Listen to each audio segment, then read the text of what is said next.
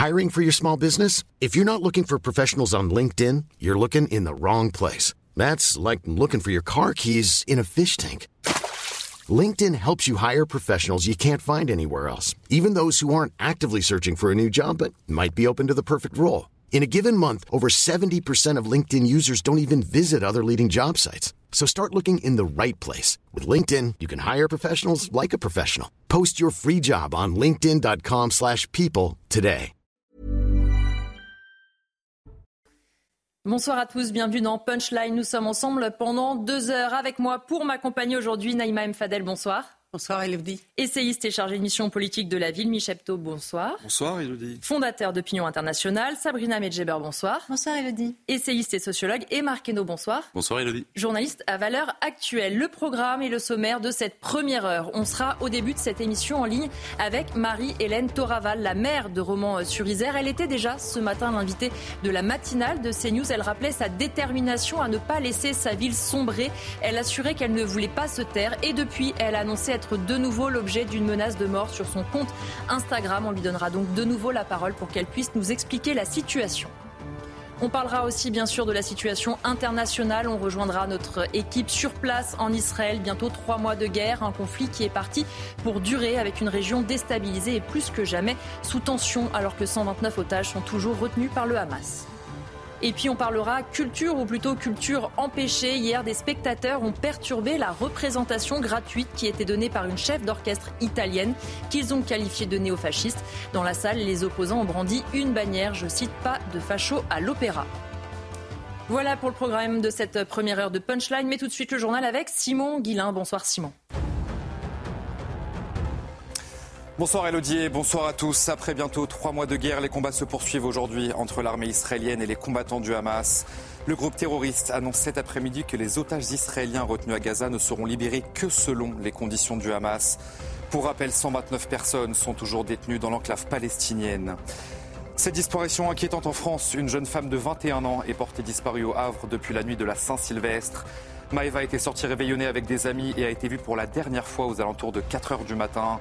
Elle n'est pas rentrée chez elle ensuite. Un appel à témoins a été lancé sur les réseaux sociaux par sa famille pour tenter de la retrouver. Et puis une équipe d'experts français est attendue aujourd'hui au Japon pour participer à l'enquête sur la collision de deux avions à l'aéroport de Tokyo. Un Airbus de la Japan Airlines et un avion des gardes-côtes sont entrés en collision, provoquant la mort de six occupants de l'avion des gardes-côtes. Les 367 passagers et 12 membres d'équipage de l'avion de ligne ont pu être évacués avant que l'appareil ne s'embrasse, cher Elodie. Merci à vous Simon. On vous retrouve à 17h30 pour un prochain point complet sur l'actualité. Je vous le disais, on va commencer avec Roman sur Isère. On se rappelle, le 19 novembre dernier, le jeune Thomas a été euh, tué à Crépole. Plusieurs suspects sont originaires de cette ville et depuis, la mère a pris la parole à plusieurs reprises. Elle a déjà été menacée euh, de mort, des menaces de décapitation, notamment l'homme suspecté sera jugé en février. Pour l'instant, il est placé en détention euh, provisoire et nous sommes justement effectivement en ligne avec Marie-Hélène Toraval. Merci d'être avec nous. Vous étiez ce matin l'invité déjà euh, de Romain Desarts. Vous parliez de votre détermination, de votre envie d'aller jusqu'au bout pour dire clairement ce qui se passe, notamment à Romans-sur-Isère. Et vous êtes exprimé sur les réseaux sociaux. Vous avez reçu de nouveau des menaces de mort, c'est cela? Bien sûr, j'ai reçu à nouveau des menaces de mort ce matin, mais ce qui se passe à Romans-sur-Isère est ce qui se passe dans nombre de villes de France.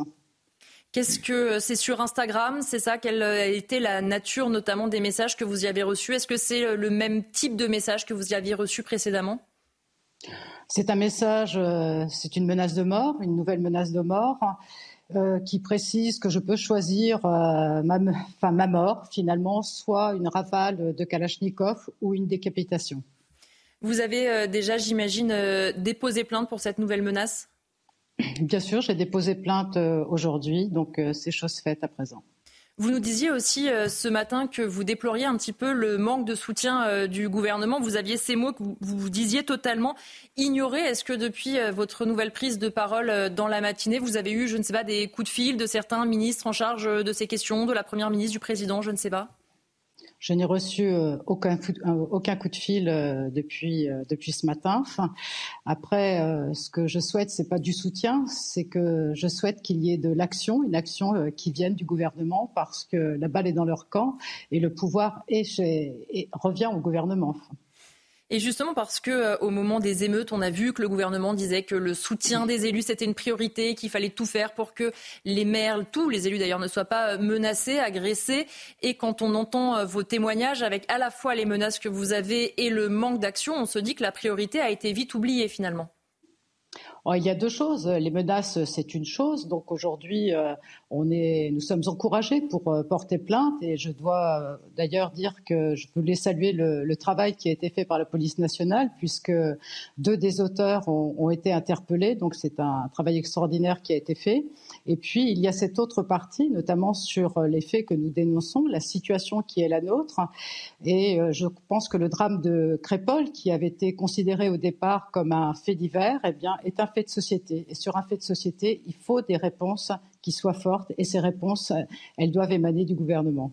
Est-ce que vous avez aussi peut-être des appels de certains de vos collègues euh, maires qui subissent un petit peu euh, la même chose et qui viennent peut-être aussi euh, à vous pour à la fois vous soutenir et peut-être pour échanger aussi entre vous parce que quand vous vous sentez peut-être un peu seul face à l'État, peut-être que le soutien de certains collègues qui vivent la même chose peut être important Bien sûr, euh, j'ai un soutien très fort. J'ai surtout un, grand soutien de la population, puisque vous pouvez le constater notamment au travers des commentaires euh, qui s'opèrent euh, sur les réseaux et toutes les lettres de soutien que, j'ai reçues. Finalement, j'ai porté la voix d'une France du quotidien et d'une France qui, refuse de, de subir. Et j'en reviens à dire que l'insécurité n'est pas un ressenti, mais une réalité vécue par nombre d'entre nous. Il y a quelque chose aussi d'intéressant que vous disiez euh, ce matin, c'est sur la responsabilité des parents. Euh, vous disiez que non seulement ils sont euh, responsables, mais même presque aussi complices et coupables. Oui, c'est ce que j'ai dit. J'assume les propos euh, qui sont les miens. On a beaucoup de, faits euh, qui, émanent de, mineurs, et je dis que la responsabilité des, parents, elle doit être véritablement engagée. Au-delà de la responsabilité, c'est la culpabilité aussi. Je pense qu'on est responsable de ces enfants et que la responsabilité des, mineurs doit aller jusqu'à la condamnation. Ce matin, vous disiez votre euh, détermination malgré les menaces qui avaient déjà été proférées. Est-ce que ce soir, vous restez toujours aussi déterminée et courageuse finalement, même si vous sentez peut-être un peu seule parfois Je suis déterminée, courageuse, mais je suis très solide. Merci en tout cas d'avoir été avec nous. On va vous libérer parce que vous avez d'autres euh, engagements, mais c'est important qu'on puisse euh, de nouveau euh, vous entendre. Merci encore à vous, Marie-Hélène Toraval, maire donc de Romans sur Isère. Naïma Mfadel, on voit. On va décrypter un peu tout ce qu'elle nous a dit, évidemment, mais on voit aussi le courage de cette mère qui a des menaces, de morts qui sont très sérieuses, qui sont très violentes et qui restent déterminées à porter presque seule la voix de tous ceux qu'on n'entend pas au quotidien, tous ces élus qui sont menacés, violentés oui, on est admiratif euh, devant son, courage. Elle baisse pas les bras. Elle reste euh, effectivement, comme elle a dit, très très solide. Moi, pour moi, c'est un élu qui est en responsabilité. C'est un élu qui agit pour la protection justement des habitants et de tous les habitants. Moi, je voudrais juste rappeler que la plus majorité des habitants, et notamment des quartiers populaires, ont envie justement de cette protection pardon, et de cette sécurité. Eux-mêmes subissent une minorité agissante. C'est une minorité. Et le problème, c'est qu'on ne veut pas voir les choses. Donc cette mère, elle a raison de, de, parler de cette réalité, mais il faut que cette réalité soit entendue mmh. aujourd'hui. On ne peut pas rester comme ça. Vous savez, Elodie, ça fait 40 ans que je travaille sur les quartiers populaires. Dès les années, dès les débuts de la politique de la ville, pourquoi on a réagi? On a réagi face à la délinquance déjà des, mineurs. Mais on a toujours des cris d'orfraie quand on dit il faut une réponse. Une réponse, effectivement, en termes de responsabilisation des parents, en termes de poursuite pénale, et je dirais même plus ce que fait le Danemark, hein, les sociodémocrates, c'est-à-dire qu'à un moment, ça engage aussi la responsabilité pécuniaire des parents et notamment au niveau des allocations familiales. Pourquoi? C'est pas pour leur enlever et pour le c'est tout simplement pour un moment conditionné pour que les parents sachent se rendent compte, saisissent et un sursaut en responsabilité. Marc Hainaut, c'est vrai qu'on a entendu le gouvernement au moment des émeutes dire que la protection des élus, des maires, elle était absolument primordiale. Ça fait euh, maintenant presque deux mois qu'on entend euh, cette mère euh, s'exprimer dans les réseaux sociaux, deux mois qu'elle est menacée. Et pourtant, pas d'appel de la part du gouvernement. Et on lui, Elisabeth Borne lui a promis une mission qui serait lancée avec Gérald Darmanin et Éric Dupont-Moretti. cette mission, on ne sait pas où elle en est, mais a priori, pas bien loin. Mais en fait, à Romans-sur-Isère se conjuguent, se concentrent un petit peu tous les drames qui traversent ce pays. On a ce drame à Crépole, un jeune Français poignardé euh, par des délinquants, euh, par des délinquants, des délinquants dont on a très vite, une partie des médias ont très vite cherché automatiquement à trouver des excuses, mhm. à trouver des explications sociologiques, à trouver des, ils n'ont pas les codes, dans le comportement de la victime bonnes raisons, ils se sont fait tirer les cheveux, peut-être que les victimes l'ont un peu cherché. On voit tout ce scénario, on voit tout ce, tout ce récit se mettre en place. Derrière, on a des jeunes, donc des jeunes délinquants issus du quartier de la Monnaie. Le quartier de la Monnaie, Marie-Hélène Toraval l'a rappelé à plusieurs reprises, c'est 150 millions d'euros d'investissement investissement depuis 2014. Donc euh, la rhétorique des quartiers abandonnés par la République, objectivement, elle ne tient pas la route. On a Marie-Hélène Toraval, donc qui est élue depuis 2014, donc qui n'est évidemment pas responsable des 40 ans de politique de la ville mmh. hein, qui, ont, qui, ont traversé, euh, qui ont traversé le pays, et qui se retrouve aujourd'hui soutenue par une majorité des Français contre une partie de cette population. Inaïma même Fadel a parfaitement raison de rappeler que c'est une, au sein même de ces quartiers, c'est une extrême minorité qui pourrit d'abord la vie des habitants de ce quartier avant tout le reste, mais qui forcément déborde euh, sur le reste du territoire jusqu'à Crépole, qui est quand même un petit village situé à plusieurs dizaines de kilomètres, donc c'est même pas dans Romans-sur-Isère que ça s'est passé. On a donc cette criminalité endémique qui se développe de plus en plus, des maires qui, euh, à partir du moment où ils, où, ils, se permettent de parler, où ils se permettent de dénoncer, d'alerter comme Marilyn Toraval, sont menacés de mort. Mais on l'a vu, euh, le, maire de la Île et Rose, Vincent Jeanbrun, pendant les émeutes, où c'était même pas lui, c'était sa femme et ses enfants. Et ses jeunes enfants. on a protégé la mairie et son, c'est son domicile privé qui a été visé. C'est dire à quel point il n'y a plus aucune limite là-dedans. Et, et, et devant l'impuissance totale du gouvernement qui nous a épargné l'espèce de coup de com qu'il était habitué à faire à Nantes ou à la Guillotière, d'envoyer mmh. euh, une foule de policiers pendant quelques jours, quelques semaines pour montrer, regardez, tout va bien et qui en réalité euh, se retire et rien n'a changé. Donc là, oui, euh, le, sentiment d'abandon de Marilène Toraval, il est justifié. Et d'ailleurs, je pense que c'est aussi quelque chose qu'elle partage avec la majorité des mm. Français qui se sentent abandonnés et qui surtout, euh, à qui on parle de sentiment d'insécurité en permanence, alors même où on nous dit que tout s'est bien passé au réveillon et on croule. Là, je, je me suis permis de faire une petite synthèse. On a une douzaine d'attaques au couteau en une nuit, mm. mais tout va bien.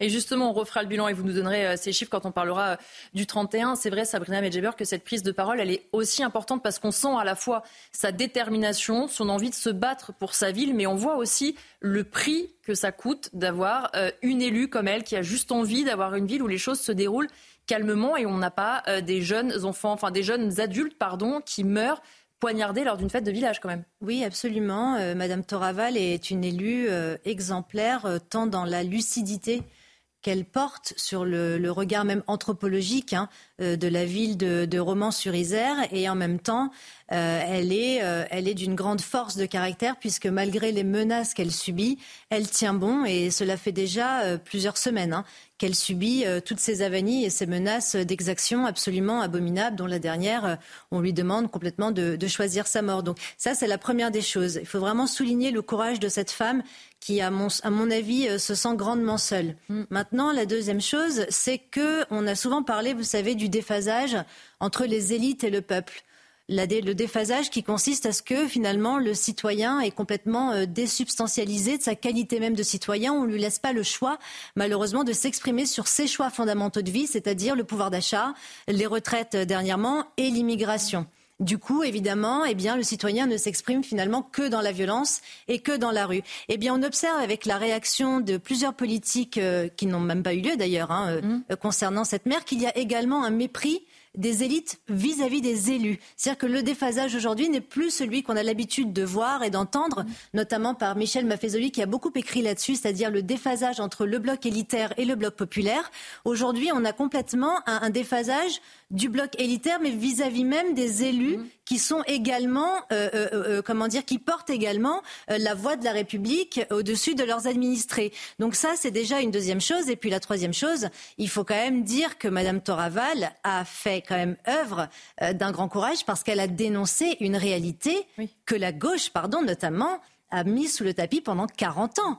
Elle a dénoncé effectivement les centaines de millions d'euros qui ont été déversés au titre de la politique de la ville, qui prouvent bien que le problème lié à, l'hétérogénéité, à l'homogénéité pardon culturelle de ces quartiers n'a absolument rien à voir avec l'économie et que c'est complètement d'ordre culturel et civilisationnel. Et le fait qu'elle ait mis une loupe grossissante sur ce problème-là sociologique, anthropologique, fait d'elle euh, une grande dame politique. Et je termine euh, en, disant simplement mon dernier propos euh, sur Madame Toraval, c'est que ça a été la première élue à parler de racisme anti-blanc. Mhm. Ça a été la première élue à ne pas encore avoir mis ça sous le boisseau parce qu'il est tabou de parler de racisme anti-blanc dans ce pays. Voyez-vous, lorsque des jeunes attaquent et tuent un, jeune garçon de 16 ans parce que c'est un guerre, parce que c'est un blanc, eh bien nous n'avons pas le droit de le signaler ou alors il faudrait le minorer parce que finalement il y a le choix des victimes et des bourreaux dans ce pays. Donc je tiens à saluer vraiment le courage que Madame euh, dont Madame pardon a fait œuvre lorsqu'elle a précisé que les parents de Thomas voulaient que ce crime soit qualifié de raciste et c'est un grand pas en avant que de dénoncer tous les racismes dans ce pays.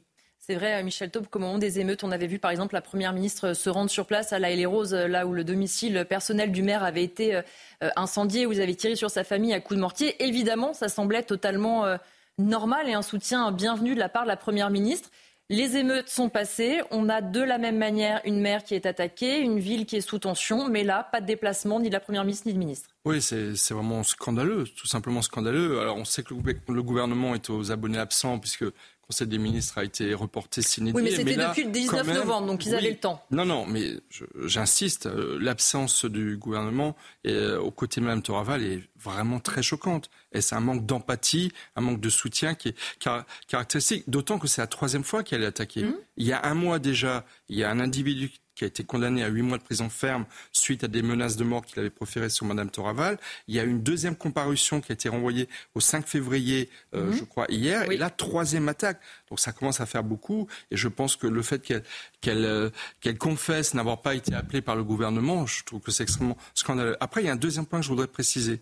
Ce qui est, je trouve, euh, nouveau dans les propos de Mme Toraval depuis le mois de novembre, c'est qu'elle met le doigt sur quelque chose qui n'a jamais été évoqué et dont elle regrette d'ailleurs que ça n'a pas été relayé. Parce qu'en fait, elle a, elle a le courage et l'honnêteté de dire qu'en fait, nous faisons face dans beaucoup de quartiers à deux générations de euh, deux générations de délinquants. C'est-à-dire, en fait, elle met le doigt sur des familles de mmh. délinquants. C'est-à-dire, c'est pas que les jeunes mmh. qui sont maintenant aujourd'hui délinquants, ce sont également leurs parents. Et c'est cela qui, à mmh. mon avis, a fait très mal dans ses propos.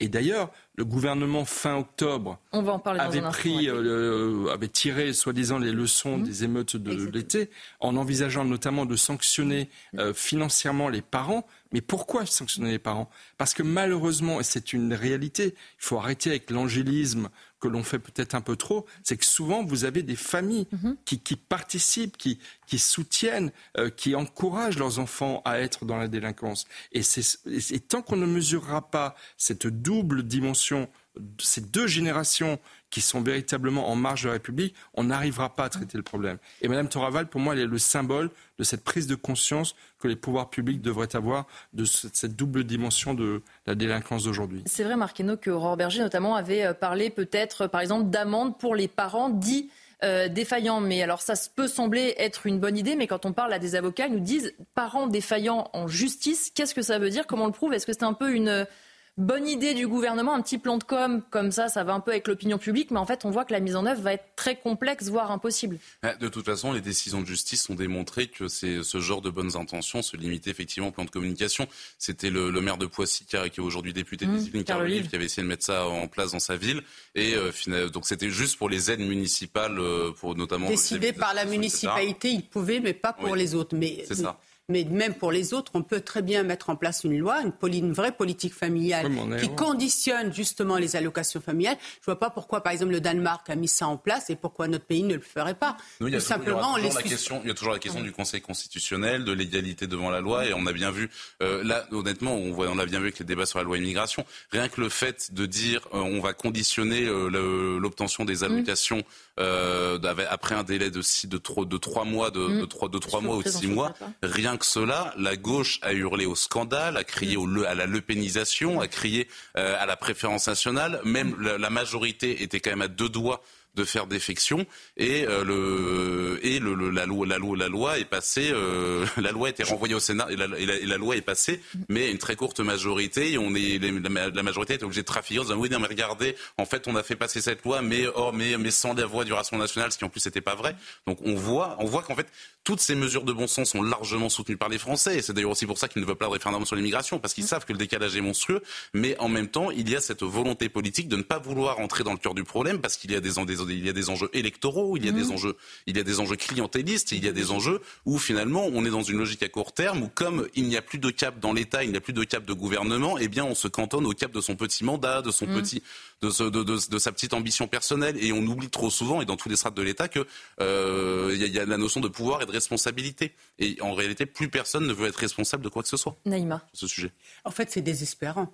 Bah, non, non, mais non, mais c'est pas possible. On peut pas, on peut pas continuer euh, ainsi. Et j'ai souvenir aussi que quand Nicolas Sarkozy a voulu mettre en place la possibilité d'identifier les gamins qui posaient des problèmes dès la maternelle, encore une fois, il ne s'agit pas de stigmatiser ces familles ou, ces gamins, c'est tout simplement de mettre en place hmm. un accompagnement à la parentalité. Effectivement, ce que vous avez dit, Elodie, euh, et je me rappelle que du, euh, le ministre Dupont-Moretti avait parlé aussi d'une politique familiale beaucoup plus ferme contre les familles, etc. On a vu lors de ces émeutes qu'il y a eu des familles délinquantes, effectivement, mmh. euh, en dehors des, trafics euh, de drogue notamment, où on sait très bien que sont impliquées des familles. Il y a eu dans le cadre des pillages de magasins mmh. des personnes qui sont parties en famille pour, euh, piller. À un moment, penser une politique familiale, c'est aussi sauver des gamins mmh. qui peuvent être mineurs et qui risquent de s'installer dans la délinquance. Donc peut-être qu'une réponse d'une vraie politique familiale qui conditionne, qui accompagne comme le Royaume-Uni, parce que le Royaume-Uni a mis en place une politique familiale, c'est peut-être se dire que c'est aussi sauver des enfants. Donc moi, je trouve que ce, euh, ce gouvernement qui ne fait rien, c'est non-assistance à personne en danger. C'est vrai, Sabrina Medjeber, qu'elle dit carrément, euh, Marie-Hélène Toraval, que les parents sont responsables, complices est coupable. C'est-à-dire qu'on ne se contente pas, comme le dit souvent le gouvernement, comme l'avait dit Eric Dupond-Moretti, vous le rappeliez euh, Naïma, de dire les parents ont une part de responsabilité. Quand on a des enfants qui, à 13 ans, sont dehors avec des barres de fer ou des mortiers, c'est qu'a priori, il y a un truc qui n'a pas été construit correctement quand même. Alors effectivement, euh, ça rejoint ce que disait Monsieur Michel Taube euh, tout à l'heure par rapport à la, aux émeutes hein, et à l'article du Figaro qui précisait que 70% des émeutiers, entre 60 et 70% des émeutiers étaient issus des enfants de la deuxième et troisième génération, enfants issus d'immigration, pardon, de la deuxième et troisième génération. Donc évidemment qu'il y a un problème dans l'éducation, simplement parce qu'il y a euh, malheureusement aujourd'hui une distorsion anthropologique. Nous vivons dans une société adolescente où les adultes sont infantilisés et les enfants sont adultifiés. Donc évidemment, la perte de repères euh, au sein de la niche familiale se manifeste déjà parce que l'adulte n'y a pas sa place. Il y a une étude par exemple du professeur Bronsard en 2019 qui a travaillé euh, euh, dans les centres d'éducation fermés dans la région de Aix-Marseille qui démontre que 56% des enfants placés en centre d'éducation fermé, c'est-à-dire en dessous de 13 ans, ont au moins un parent en prison. Vous voyez, quand on mhm. a des chiffres aussi alarmants que ça, on se demande vraiment pourquoi est-ce que l'excuse de minorité, parce que la parentalité, je suis désolée, elle est conditionnée à un texte pénal. En tout cas, sa sanction, elle est conditionnée à un texte. Il s'agit de l'article 227-17 du Code pénal. Naïma, qui cite souvent le professeur Maurice Berger, il indique lui-même qu'en 40 ans d'exercice, il n'a jamais vu l'application de ce texte. Et donc, les parents sanctionnés. Donc, accompagner la parentalité, c'est évidemment un très beau projet, notamment par le rétablissement de l'universalité des allocations familiales que M. François Hollande a, largement euh, supprimé. Mais il ne s'agit pas simplement que de ça. Il y a aussi un problème de justice des mineurs. Je veux dire, le discernement aujourd'hui. Est-ce que quelqu'un qui vient menacer, qui a 10, 12 ans, qui vient menacer un professeur en lui montrant la, photo de Samuel Paty, ou qui jette des mortiers sur un policier, ou qui fait le chouf, ou qui agresse des personnes.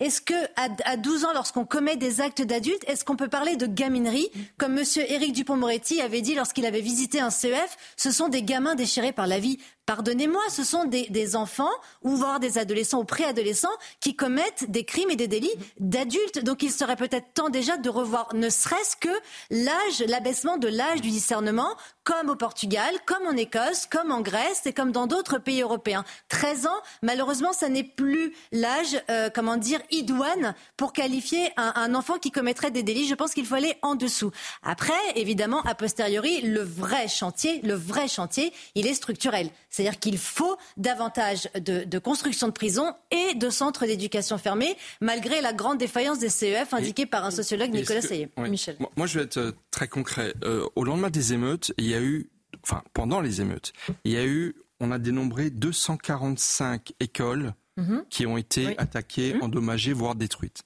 245. Moi, je pense qu'on n'est plus, malheureusement, vu la situation qu'il y a dans certains quartiers, à uniquement mettre en place des, politiques d'accompagnement. Mmh. Je pense qu'il faut aussi qu'il y ait des sanctions très fortes. Et je pense que euh, sur, lorsqu'on s'en prend à des écoles, je pourrais te donner l'exemple des mairies, mais les écoles, évidemment, c'est beaucoup plus sensible et c'est une attaque euh, vraiment à des grands principes républicains. Je pense que les familles des délinquants qui s'en sont pris à des écoles devrait euh, non seulement avoir des sanctions financières du genre effectivement suspension des allocations mmh. familiales si, les si une fois que la justice a rendu son verdict, mais également expulsion des logements sociaux. Parce que euh, un des nœuds de, de, de, de, concentration de tous les problèmes de la société, ça se passe par l'attribution des logements sociaux. Or, au niveau des logements sociaux, à ma connaissance, rien n'est fait. Et je pose juste une question par rapport à la caisse d'allocation familiale.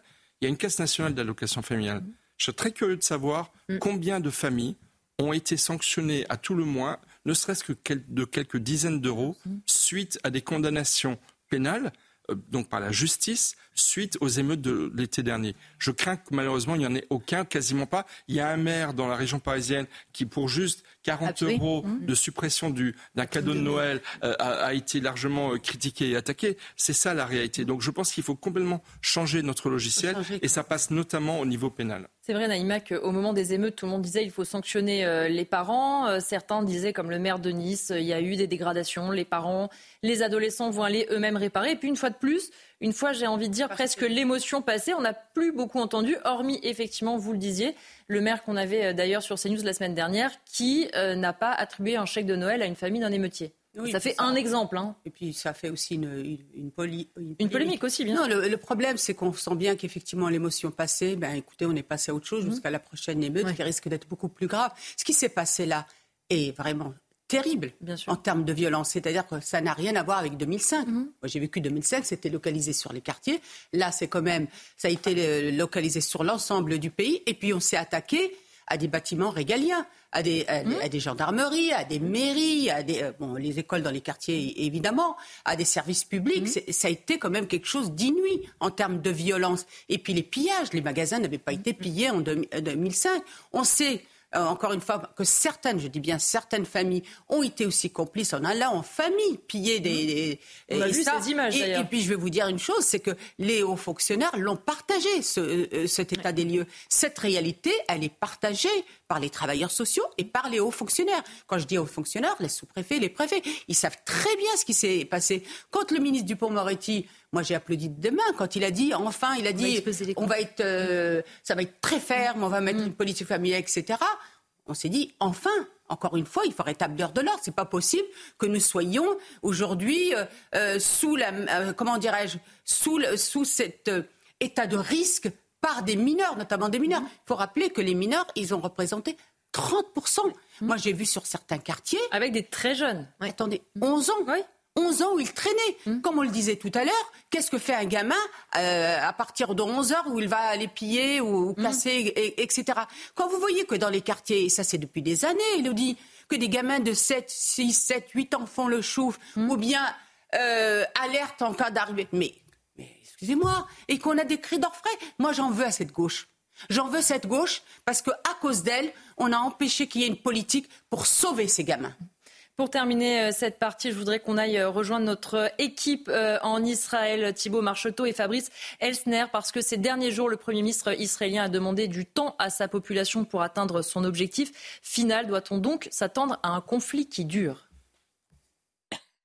Dans sa prise de parole samedi dernier, le Premier ministre israélien Benjamin Netanyahou a préparé sa population à un conflit qui va durer au moins plusieurs mois pour atteindre son objectif final, détruire totalement le Hamas. Et comme symbole, ce passage d'Erez où nous nous trouvons avec Fabrice Elsner, ce lieu, c'était le symbole de la coexistence entre Israël et la bande de Gaza, puisque c'est le seul point de passage pour euh, communiquer entre la bande de Gaza et le territoire d'Israël. Ce lieu de coexistence, il a été transformé en lieu de massacre le 7 octobre dernier avec des images très fortes. Vous voyez sur, sur ces images les miradors de ce passage qui ont été visés par des armes automatiques, des armes de guerre, mais également cet environnement, un parking totalement détruit par les nombreux bombardements qu'a subi ce point de passage. Il y a eu des affrontements particulièrement féroces. Aujourd'hui, impossible d'imaginer qu'il y ait encore de nouveaux échanges, en tout cas pour les mois à venir. Le peuple israélien doit s'attendre à un conflit très long. Et d'ailleurs, on peut observer avec Fabrice Esner des combats encore très intenses dans la ville de Gaza City, qui se situe à quelques centaines de mètres de nous. Et on retrouvera Fabrice Elsner et Timo Marcheteau pour un prochain point de situation euh, d'ici une heure. On marque une courte pause et on se retrouve pour la deuxième partie de Punchline avec mes invités. À tout de suite.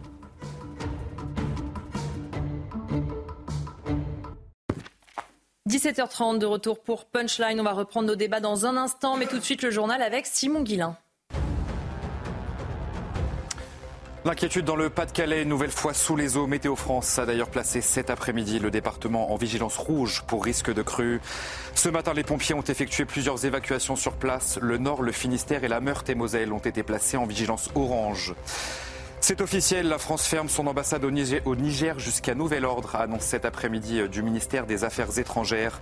La fermeture d'une ambassade, mesure extrêmement rare, avait été décidée en même temps que le retrait des derniers soldats français déployés dans le pays, dans le cadre, vous le savez, de la lutte antiterroriste. Et puis un mot de sport et le retour gagnant pour Rafael Nadal, l'Espagnol qui n'a pas joué depuis un an sur le circuit, a dominé en 2-7 l'Autrichien Dominique Thiem. À 37 ans, cela devrait être sa dernière saison malheureusement sur le circuit ATP. Il affrontera demain l'Australien Jason Kubler. Alors comme on dit en espagnol, cher Elodie, vamos Rafa. Merci pour cette euh, petite incursion en Espagne, euh, Simon. On est toujours là avec vous pour faire des fins de JT un petit peu plus. Voilà. Vous avez beaucoup de donc. Euh. Je, n'y connais rien au tennis, comme vous le savez, mais il a l'air très bon, je vous crois. On va parler maintenant de l'inflation avec deux réactions. Je voudrais d'abord qu'on écoute celle de Michel-Édouard Leclerc, le président du comité stratégique des centres Leclerc. Écoutez. Il y a beaucoup d'industriels qui demandent des, des, hausses de prix encore de 6 à 8 mais je vous rassure, tous mes collègues de la distribution, qui, on est très concurrents entre nous, on est allé leur demander de la déflation, de la baisse de prix parce qu'ils s'étaient trop sucrés l'année dernière. Et donc, on va aller chercher des, poches de baisse de prix, on va aller casser euh, la gueule à l'inflation et on va arriver avec une inflation, je pense, en janvier, février, fin janvier, début février, qui sera au moins moitié moins que l'année dernière. Je ne dévoilerai pas ce que vous disiez à l'instant, Michel Thau, mais c'était quand même une question. C'est-à-dire, quand on écoute Michel-Édouard Leclerc, on a envie de se dire, oh là là, ces méchants industriels qui se sont gavés pendant que les distributeurs sont si gentils avec nous et se battent pour, je le cite, même si ce n'est pas un mot très élégant, casser la gueule à l'inflation. En fait, euh, il est évident que l'inflation a profité à beaucoup d'acteurs. Mmh. Euh, les les, grandes marques, mais aussi les distributeurs, mais aussi l'État, parce que l'inflation fait mm. augmenter mécaniquement la TVA. Et ce qu'on dit très très rarement, c'est que les recettes fiscales de l'État ont considérablement augmenté avec cette inflation. Donc j'ai envie de dire, il ne faut pas être dupe et les Français ne le sont vraiment pas du tout. Euh, il y a malheureusement un intérêt de la plupart des acteurs mm. économiques à garder des prix élevés et personne ne croit, personne ne croit qu'il va y avoir une baisse des prix, mm. baisse des prix qui serait légitime parce qu'effectivement, les raisons qui avaient amené l'année dernière une explosion euh, inflationniste ont en partie disparu. Malheureusement, évidemment, on ne revient jamais en arrière sur des augmentations de prix et, les fins de mois. Enfin, le pouvoir d'achat, ça reste la, préoccupation principale des Français dans toutes les études d'opinion et malheureusement, euh, ça ne risque pas de changer euh, cette année. Je ne parle même pas du conflit au Proche-Orient qui, là aussi, risque de relancer peut-être une période d'inflationnisme, mais malheureusement, on est on n'en est pas encore sorti. Oui, puis Naïma M. Fadel, ce que nous dit aussi euh, Michel-Édouard Leclerc, c'est pas encore loin de là que les prix vont baisser, mais qu'en fait, ils vont augmenter moins vite. C'est-à-dire qu'en plus, quand on l'entend, il a l'air très optimiste, mais pour les Français qui n'arrivent pas à finir le mois, quoi qu'il en soit, l'inflation, elle est toujours présente. Elle est toujours présente. Et ce, que, ce qui me gêne, moi, euh, et je rebondis sur ce que a dit Michel, c'est qu'on est censé attendre de l'État qu'il nous protège, qu'il protège les Français qui ne restent pas comme ça à subir euh, ces grands distributeurs ou ces euh, à qui profite le crime, si je puis dire. C'est quand même scandaleux. Euh, L'Espagne, par exemple, a supprimé la, TVA sur les produits de première nécessité mmh. dès le début. Dès le début. Aujourd'hui, nous subissons une, inflation qui, qui, est aujourd'hui entre 15 et 25% C'est énorme. On pense aux petits salaires, on pense aux personnes retraitées qui ont vu justement euh, leur pouvoir d'achat euh, baisser. On pense aussi aux classes moyennes mmh. qui n'ont reçu aucune Même aux aide. couples qui travaillent tous les deux. Hein. Les, les, mmh. couples qui travaillent tous les deux, et les classes moyennes, c'est les plus grandes perdantes. Mmh. Beaucoup plus que les, les, personnes modestes qui ont eu quand même des aides, notamment dans le cadre de, de, de, euh, du social, avec l'épicerie sociale et solidaire. Il y a beaucoup de choses que les, les, communes ont mis en place. Et puis on pense aussi aux étudiants qui ne sont pas boursiers. Et eux, ils ont été extrêmement impactés parce que enfants souvent de classe moyenne qui ne pouvaient pas plus euh, les aider. Je voudrais juste rappeler, hein, parce qu'on est encore dans des taux, euh, des, des, euh, des, pourcentages extrêmement importants. Les viandes surgelées, c'est 31% mmh. sur les viandes. Euh, les mouchoirs en papier, 30%. vous me direz, on peut s'en passer. Mais bon, on va revenir aux mouchoirs en, tissu. D'ailleurs, voilà. Mais il y a peut-être de l'inflation aussi dessus. Pas que les mouchoirs, tout ce qui est papier a augmenté. Non, mais attendez, le, le, le, hein. le sucre, 37%. Le sucre. Le beurre. Alors, on sait qu'en France, on aime bien cuisiner avec du beurre quand même. Hein 27%. Euh, euh, et puis le lait, le lait, 25%. Vous imaginez? Donc effectivement, c'est tout ça qu'on a subi. Et moi, j'ai eu l'impression que euh, l'État n'a pas su protéger, mmh. encore une fois, l'ensemble des Français. Marc quand on voit aussi cette euh, guéguerre entre d'un côté euh, Michel-Édouard Leclerc qui renvoie la balle aux industriels, on se dit pour les Français c'est peut-être un peu contre-productif. Le Français veut, comprend bien que certains ont dû être des profiteurs euh, de crise, comme le disait le gouvernement. Mm. Et la seule chose qui les intéresse, c'est que les prix baissent. C'est pas de savoir qui se gave le plus finalement. Mais en fait, le drame, c'est que tout le monde a été profiteur de crise mm. dans cette affaire, et ça a été très justement rappelé par Michel Taube. Enfin, la, hausse des prix, c'est la hausse de la TVA, et donc plus de recettes pour l'État. Et ce qui est très intéressant, c'est que pardonnez-moi de la trivialité du propos, mais tout le monde se gave, sauf les Français, mmh. et chacun essaye finalement de maintenir ses, bénéfices tout en faisant un petit peu de damage control, pardon, pardon l'anglicisme, mmh. pour euh, vis-à-vis de son image. Michel-Édouard Leclerc s'en est magnifiquement bien sorti. Mmh. Il, il, est, il est sorti de cette période comme étant le premier défenseur du pouvoir d'achat des Français. Euh, Leclerc, entre, entre parenthèses, a enregistré de grands bénéfices, mais Leclerc reste quand même l'enseigne de grande distribution euh, qui, par rapport à ses concurrents, est celle qui affiche les prix les plus bas, et c'est reconnu par tous les différents instituts. Et en plus, il a gagné cette espèce d'image de donc Quichotte contre les moulins à vent de, de, la, de des, méchants industriels. Et ça, c'est et ça, c'est quand même assez fort de sa part. Mais il y a toujours, et il y a toujours derrière euh, les Français qui, vous l'avez, euh, on a rappelé les chiffres, hein, qui payent toujours de plus en plus cher. Et euh, avec qui attendent de l'État qu'il les protège, mais on a l'impression que depuis le début, toutes les initiatives prises par l'État et la majorité n'ont fait qu'aggraver, en réalité, n'ont été que des appels d'air à l'inflation. Donc au bout d'un moment, l'État, l'État peut pas, mais euh, l'État va être face à un problématique, c'est qu'on s'engraisse, mais à un moment donné, tout en quand même gardant, tout, tout, en tout en se prémunissant contre les accusations justement d'enrichissement et d'incapacité. Donc c'est tout un savant calcul où tout le monde est en train finalement de, de ménager de ménager ses sous, tout en euh, tout en s'assurant que celui à qui on pique les sous ne se rend pas ne se rend, ne se rend pas compte. Je voudrais qu'on écoute euh, une autre réaction. Je vous fais réagir tout de suite, mais c'est celle de Bruno Le Maire qui était notre invité le 21 décembre dernier. Écoutez ce qu'il disait sur l'inflation. La crise inflationniste, je le confirme, est derrière nous. Ces prix qui flambent, qu'on a connus au cours des deux dernières années, c'est derrière nous. Nous serons sous les 3% d'inflation en 2024. Tout a augmenté. Nous ne reviendrons pas au prix d'avant-crise, mais il y aura un ralentissement très marqué de l'inflation qui sera sous les 3% en 2024. L'inflation est derrière nous. J'ai l'impression que ce son qui, là, date du 21 décembre, on l'a entendu depuis le début euh, d'ailleurs, euh, de dire c'est bon, cette fois on a passé le pic ou on vient de le passer. Est-ce que les Français y croient vraiment encore euh, quand Bruno Le Maire fait ses déclarations? On a tous envie d'y croire. Mais ces déclarations, elles ont été très nombreuses dans ce sens. Alors, je, il me semble, hein, je n'ai pas de statistiques à ce sujet, mais il me semble que les Français comprennent bien que le contexte inflationniste est lié surtout à des raisons et pour des raisons spéculatives. Mm-hmm. Les Français comprennent parfaitement que depuis notamment le confinement et sa politique de production et de gestion de stop and go qui a malheureusement euh, réaménagé euh, la main-d'œuvre et ensuite la, crise et la guerre en Ukraine qui a réaménagé les cours sur l'électricité, le gaz, le pétrole et le blé, eh bien, ont conduit à, cette malheureuse spéculation dont l'État et même des distributeurs ont largement profité. Donc moi, Monsieur Leclerc ou Monsieur Brune, en tout cas, en premier lieu, s'agissant du ministre de l'économie, euh, rassurer les Français sur le fait que l'inflation va diminuer en 2024, c'est pour reprendre les mots du président de la, République, de la poudre de perlimpinpin. Je ne suis pas économiste, mais il me semble que si l'inflation avait dû euh, certainement euh, s'atténuer,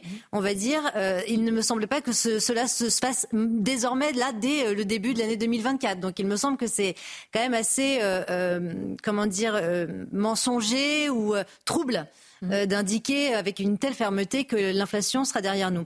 Ensuite, euh, Monsieur Michel-Édouard Leclerc fait partie, malheureusement, je suis désolée, de ces profiteurs entre guillemets de guerre, hein, puisque Monsieur Michel Leclerc fait partie de ces personnes qui margent énormément. Et là, je vais en revenir euh, peut-être patriote que je suis, à la façon dont nos agriculteurs ont énormément souffert, malheureusement, de ces chaînes de distribution qui, à titre d'exemple, achètent une bouteille de lait ou un litre de lait à 19 centimes et le revendent à plus de 2 euros. Mmh. Euh, Naïma nous indiquait des chiffres absolument euh, euh, cataclysmiques sur l'augmentation du prix de certains aliments. Mmh. Donc, Monsieur Michel-Édouard Leclerc fait partie, malheureusement, de ces personnes qui profitent et qui détruisent le tissu agricole, notre économie locale et euh, malheureusement euh, euh, touche bien largement au portefeuille des Français. Donc il ne faut pas non plus penser que Michel-Édouard Leclerc nous ramène un grand salut et se présente comme le grand sauveur du pouvoir d'achat des Français, et notamment concernant les produits alimentaires. Un dernier mot chacun rapide, s'il vous plaît, pour terminer, Michel. Oui, je pense que depuis deux ans, en fait, les, chiffres officiels que l'INSEE communique sur l'inflation sont très en deçà de ce que, du ressenti des Français. Moi, ça fait des mois que je demande, donc à chaque fois que j'ai l'occasion de le dire, une mission d'enquête parlementaire pour savoir comment le calcul des taux d'inflation officiels sont déterminés. Parce que si on faisait un calcul sur les 20 ou 30 produits de première nécessité qui constituent euh, plus de la moitié, voire les trois quarts des dépenses mensuelles que fait une famille pour, euh, encore une fois, juste tenir. Mm. Je pense que les chiffres d'inflation seraient beaucoup plus élevés que les chiffres officiels. Et moi, je suis pour une transparence, pour une vérité. C'est la meilleure manière de, régler les problèmes. Et je pense qu'on en est malheureusement loin. Naïma, pour terminer. Moi, ce que je ne comprends pas, c'est comment on peut nous dire aujourd'hui on ne reviendra pas au prix pratiqué avant l'inflation. Mm. Je ne vois pas pourquoi. Pourquoi on ne reviendrait pas à ces prix-là? C'est extrêmement grave. Ça veut dire qu'encore une fois, l'État ne nous protège pas et qu'on est pris en otage. On va changer euh, de sujet parce que je voulais qu'on revienne sur ce qui s'est passé euh, hier à l'Opéra de Nice. Des spectateurs ont perturbé la représentation gratuite qui était donnée par une chef d'orchestre italienne qu'ils ont qualifiée de néofasciste. Vous allez le voir sur ces images dans la salle des opéras. Des opposants ont brandi une bannière pas de facho à l'Opéra. Regardez cette séquence.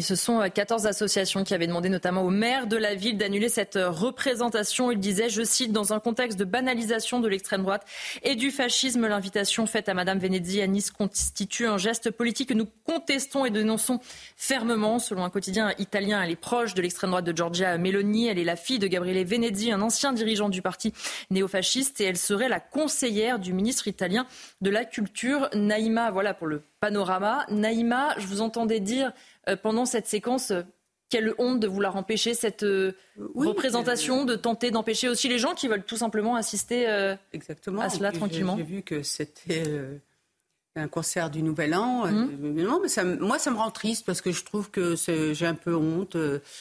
Notre pays, voilà, se retrouve avec des, des personnes comme ça, ces ultra-gauches qui qui salissent tout parce que effectivement, elle est peut-être de l'extrême droite. Mm. À la rigueur, euh, je m'en fiche. J'ai envie de vous dire, moi, si j'y allais, ce serait avant tout pour, euh, pour mm. l'artiste. Et euh, je trouve. Oui, et les gens qui sont aujourd'hui dans, des pays, euh, voilà, et dans des pays comme la France où il y a la liberté d'expression, mm. il me semble pas que l'extrême droite d'ailleurs soit interdite.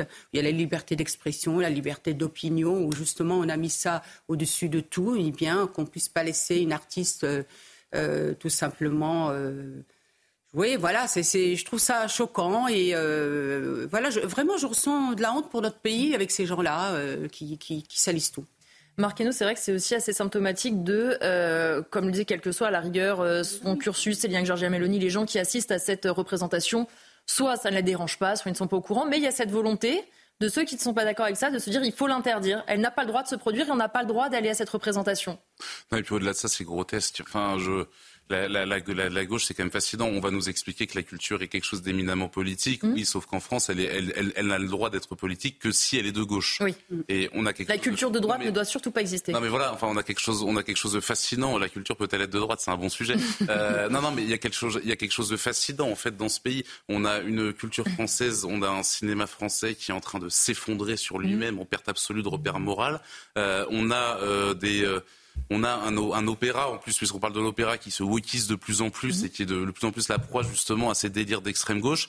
Euh, étant chez Valeurs Actuelles, je peux juste rappeler euh, l'article encore en ligne sur le site de Valeurs Actuelles. On a une ancienne stagiaire de notre rédaction euh, qui s'est fait euh, rabrouer un entretien de stage. On a, à l'Opéra de Paris, on l'a fait venir pour son entretien de stage pour lui dire en face, on voulait juste vous dire en face qu'il était hors de question qu'on embauche quelqu'un ayant fait son stage de Valeurs Actuelles chez nous. Ça prouve une très belle ouverture d'esprit et une très belle mentalité. Cette, cette jeune collègue, on lui a quand même dit texto parce que vous avez travaillé dans ce mmh. journal-là, vous n'avez pas le droit de faire un stage chez nous. Euh, discrimination parfaitement assumée, mmh. euh, aucune notion d'ailleurs, euh, aucune aucune accusation de misogynie quoi que ce soit de toute façon puisqu'elle est de droit, donc ça ne pose aucun problème. C'est en fait finalement et c'est tout ce délire-là et en fait ça peut rejoindre en réalité les incantations de Bruno Le Maire sur l'inflation, ça peut rejoindre Gérald Darmanin qui vous explique le 1er janvier tout va bien, on a passé un très bon réveillon, Emmanuel Macron qui lors de vœux crépusculaires vous explique que tout va bien. Enfin, on est sur un espèce de décalage permanent et objectivement vous voyez une poignée, une poignée de zozo avec une ah pancarte qui explique en fait que c'est chef d'orchestre, c'est la promo, ce, concert, c'est la promotion du fascisme. Mmh. Enfin, à quel moment le téléspectateur va regarder ça? Ils ont raison.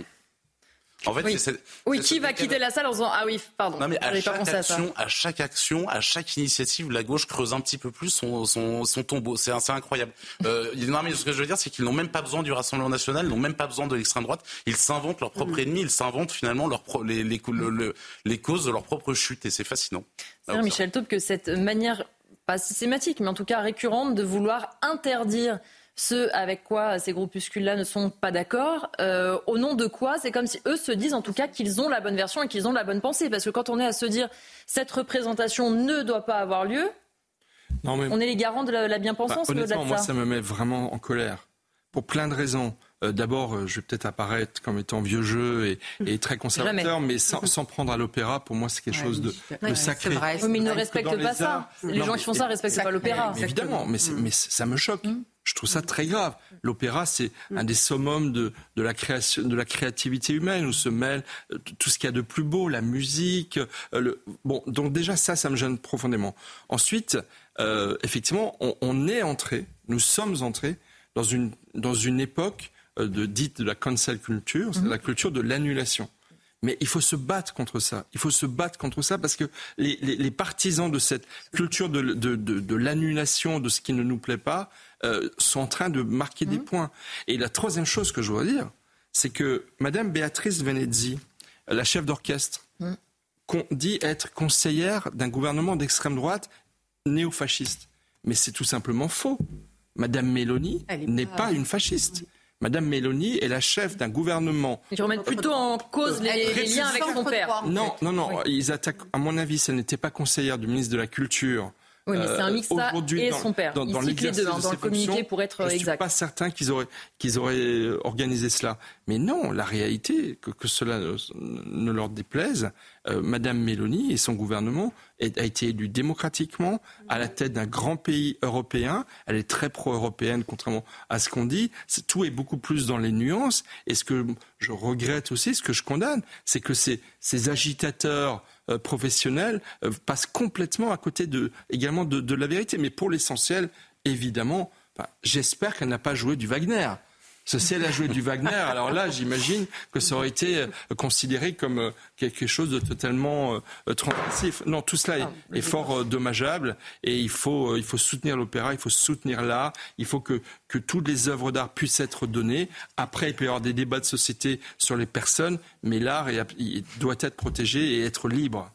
Sabrina Medjeber, euh, c'est vrai qu'on voit aussi cette volonté euh, de censurer. On n'est pas encore comme aux États-Unis où déjà plus de 3000 livres ont été retirés euh, des bibliothèques, des facs. Et d'ailleurs, aux États-Unis, ce qui est assez drôle, c'est qu'on voit que c'est une censure qui vient à la fois de la droite extra-conservatrice et à la fois du wokisme. Mais c'est ça aussi la peur de se dire que si on commence à céder à la censure, en fait, on ne s'en sort pas. Parce que pour trouver un opéra ou un livre qui satisfait tout le monde, c'est compliqué. Et en général, un livre qui satisfait tout le monde, c'est pas forcément le meilleur des livres non plus d'ailleurs.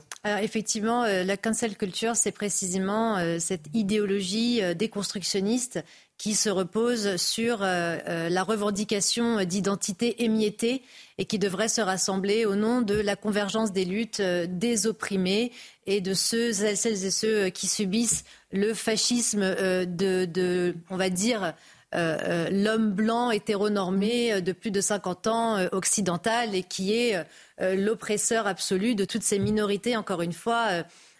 émiettées. Donc oui, effectivement, s'en prendre à, l'opéra, c'est s'en prendre à l'art, donc c'est s'en prendre en réalité au mécanisme sublimatoire de l'être mmh. humain, c'est l'expression de la créativité, de la sensibilité, c'est le don de soi, c'est euh, amener l'autre à, s'interroger, à questionner, à s'émouvoir. Et, ces gens-là qui sont partisans de l'extrême gauche euh, précisément fascisante, puisque les méthodes employées au nom de la tolérance, absolument, absolument. Donc effectivement, vous, vous m'avez euh, ôté les mots de la bouche, cher Michel Taube. Non, non, je vous en prie. C'est qu'effectivement, au nom de cette lutte contre l'antifascisme, eux-mêmes utilisent des méthodes fascisantes qui commencent par la censure. Il faut savoir que la censure, c'est le primat de tout totalitarisme naissant. Dans toute l'histoire des totalitarismes, qui a-t-on assassiné en premier? Les écrivains, les journalistes, mmh. les artistes. Donc ces personnes qui se prétendent être dans le camp du bien, parce que c'est toujours bien d'attaquer effectivement cette droite qui visiblement n'a pas le droit à la culture, cette droite élitiste qui va à l'opéra, visiblement les, même les gens qui ont de l'argent n'auraient même pas le droit de profiter de leur argent, mais ça c'est encore un rien de fond de pensée et un soubassement idéologique euh, à critiquer. Eh bien voyez-vous, euh, eh bien, ces personnes-là n'ont pas finalement le, droit d'exister et que seules euh, prévalent les idées de cette extrême gauche, encore une fois, euh, des constructionnistes qui a tendance à extrême droitiser et fasciser tout ce qui ne rentre pas dans leur logiciel idéologique. Et je trouve ça absolument navrant, puisqu'en plus, voyez-vous, l'opéra, c'est quelque chose qui est qui n'est pas donné, euh, qui n'est pas à la portée de tout le monde. L'opéra, c'est, c'est une construction musicale italienne qui date du XVIe siècle et ces gens-là sont prêts à tout, vraiment, pour en découdre avec tout ce qui relève de l'histoire de l'art. Naïma Mfadel, et d'ailleurs on a envie de se dire, est-ce qu'il faut aller euh, si loin? C'est-à-dire qu'à chaque fois qu'on va à l'opéra voir un film, voir un concert, il faut avant réfléchir pour faire plaisir à cette bien-pensance, pour qui vote euh, le chanteur, de qui éventuellement il est proche. On a peut-être juste aussi des gens qui ont envie de profiter de cette représentation, bien loin de se dire est-ce qu'elle est proche de Mélanie ou pas, de qui est-elle la fille? Ces questions-là. C'est terrifiant, une société comme ça, où on doit réfléchir, tiens, qui elle est, qu'on est l'ADN carrément de la personne, qui elle rencontre, avec qui elle mange, euh, ou que sais-je. Mais c'est terrifiant. On doit rester dans cette légèreté où on va avant tout pour l'artiste, point à la ligne. Moi, je m'en fiche de, ce qu'elle fait, la personne, ou ce qu'elle pense, et, etc. Ce que j'ai envie, avant tout, c'est d'apprécier la personne pour son œuvre. Euh, c'est ça. Mais vous savez, aujourd'hui, on est, on est piégé, en fait. On est, on est piégé parce qu'en fait, je trouve aussi que finalement, la droite, et je vais parler de la droite républicaine, ne répond pas à ça. Vous mm. avez vu, en fait, l'idéologie minoritaire d'ultra-gauche, ça fait plus de 40 ans, depuis d'ailleurs 68, qu'elle a colonisé les esprits et que même la droite a peur de, de, ce que va dire la gauche. Et c'est ça le problème aujourd'hui. Il faut revenir à un équilibre pour justement mettre fin à cette cancel culture, parce que cette cancel culture, ce, déconstructivisme, ce déboulonnage, etc., mm-hmm. il n'a plus, en fait, euh, comment dirais-je, il s'est appuyé sur le vide laissé aussi par la droite. Oui, je voulais simplement rappeler que hum, je suis très étonnée de l'absence de réaction de Madame la ministre de la Culture, Rima Abdul-Malak. Je suis très étonnée de voir que Mme Rima Abdul Il y a un peu d'ironie, je sens. Oui, si prompte à, à, à, s'affairer sur les propos diffusés de certains intervenants sur CNews, mmh. qu'ils considèrent comme étant une chaîne qui ne correspond pas à ces valeurs de la mm. République, et bien que là, elle n'ait pas réagi parce qu'elle est mm. quand même, a priori, il me semble bien, ministre de la Culture. Et je suis très étonnée de l'absence. À noter en plus que c'est pas la première fois qu'il y a des problématiques autour de Michel en. Euh, à Limoges, je crois, il y a quelques hmm mois, elle avait aussi, ils avaient tenté de l'empêcher de. Non, moi je pense qu'effectivement, comme vous le dites fort justement, euh, la ministre de la Culture devrait inviter Madame Venezzi à venir donner un concert, parce que c'est ça résister hmm. à cette culture de l'annulation, c'est de passer outre et de maintenir le cap Madame Venezi est une grande chef d'orchestre et elle est bienvenue en France pour venir diriger des orchestres. Et est pour euh, terminer cette première heure de Punchline, une petite euh, image ou vidéo de fin. C'est celle de la famille royale britannique qui a diffusé son clip qui revient sur cette année. Vous allez voir la séquence et écoutez, écoutez, c'est très moderne, vous allez voir.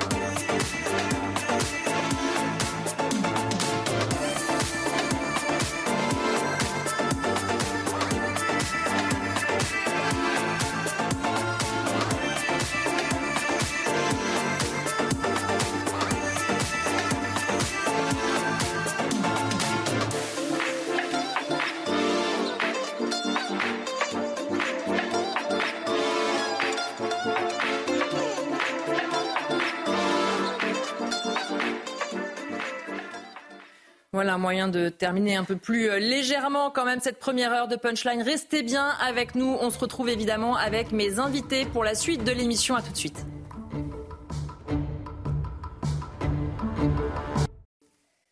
Bonsoir à tous et bienvenue dans Punchline. Nous sommes ensemble pendant une heure. Je vous présente d'abord le plateau qui va m'accompagner. Olga Givernet, bonsoir. Bonsoir. Députée Renaissance de l'Inde, Naïma Fadel, bonsoir. Bonsoir Elodie. Essayiste chargé de mission politique de la ville, Michel Thau, bonsoir. Bonsoir Elodie. Fondateur d'Opinion Internationale, Marc Hainaut, bonsoir. Bonsoir. Journaliste à Valeurs Actuelles et Sabrina Medjeber, bonsoir. Bonsoir Elodie. Essayiste et sociologue. Au sommaire de cette heure, on reviendra évidemment sur l'affaire de cet homme qui est suspecté d'avoir agressé sexuellement une fillette de 7 ans au Trocadéro à Paris. Il a été interpellé dans la nuit du samedi 30 au dimanche 31 décembre. Il passe en comparution immédiate aujourd'hui. On rejoindra justement sur place notre journaliste police justice. Et puis Gérald Darmanin s'est félicité dès lundi matin d'une nuit de la Saint-Sylvestre plus calme que l'an passé. Seulement, entre guillemets, 745 voitures brûlées, soit 10% de moins qu'il y a un an. Pourtant, c'est toujours un drame pour les propriétaires de ces véhicules et certains habitants ne veulent pas se résigner à ce spectacle de désolation chaque 1er janvier, y compris dans des villes réputées plutôt calmes comme celle d'Angers dans le Maine-et-Loire. On sera sur place. Mais tout de suite, c'est l'heure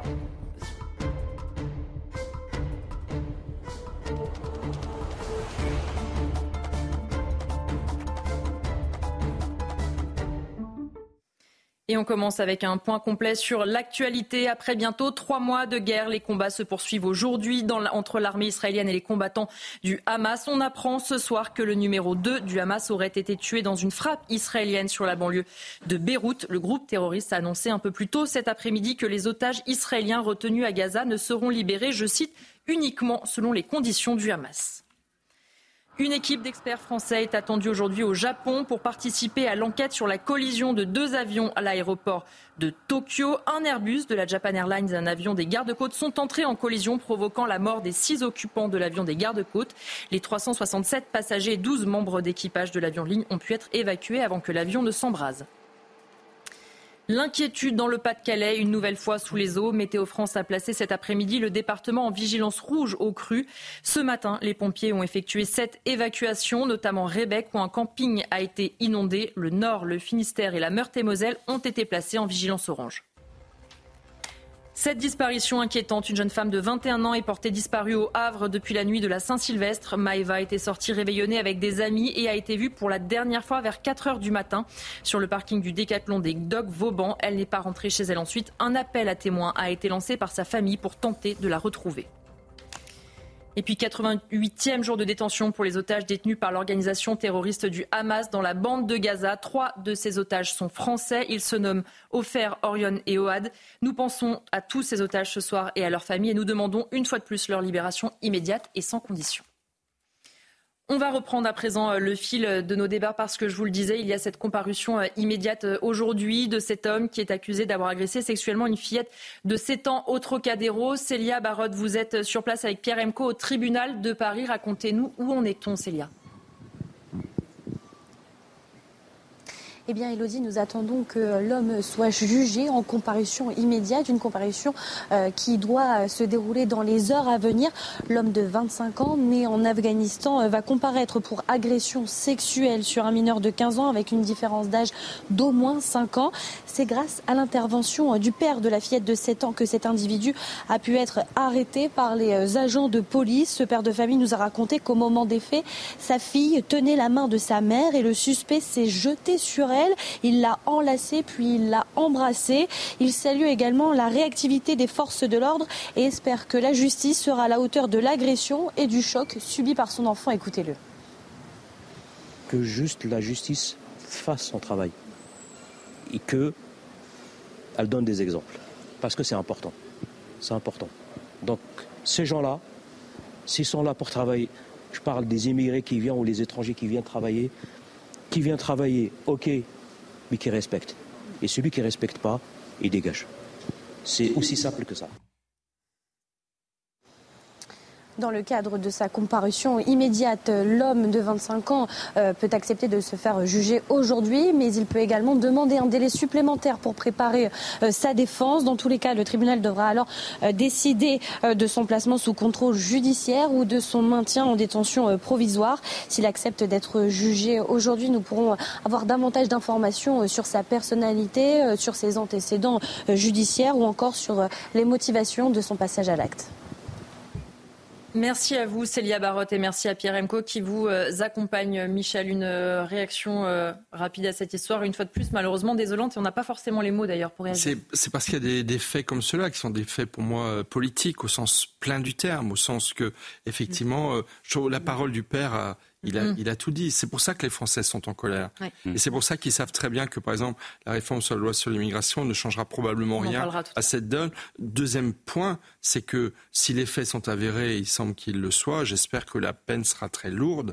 Alors évidemment, les de droit protègent beaucoup les personnes, donc elle peut déjà refuser la comparution immédiate, ce qui serait regrettable du point de vue du respect de l'ordre public, mais enfin c'est possible mm. que, ça, que ça advienne. D'ailleurs, un des agresseurs, une des personnes qui a, qui a euh, poursuivi, enfin qui a menacé de mort Madame Toraval, d'ailleurs, n'a pas pu être euh, jugé. Oui, mais en, détention provisoire en attendant. Voilà, je le regrette. Parce qu'en termes de, d'ordre public, euh, plus vite et plus ferme est la décision de justice, et plus on va dire, euh, l'espoir que ça ait un effet dissuasif est un petit peu plus grand. Donc voilà, il faut espérer que la justice sera très ferme. Bah, c'est l'éternel problème qui revient. On sait que le Trocadéro et le Champ de Mars sont des mm. zones ultra dangereuses euh, où des agressions et des viols se commettent euh, très régulièrement. On constate que ça continue. Euh, donc on peut en tirer des conséquences. Euh, c'est un ressortissant afghan euh, qui est donc venu en France parce que nos frontières sont des passoires, que nos services psychiatriques ferment des lits tous les ans et qu'ils sont au-delà de la, clochardisation et que, et, que la, et, que, et, que, et, que, la justice est défaillante sur ces sujets-là.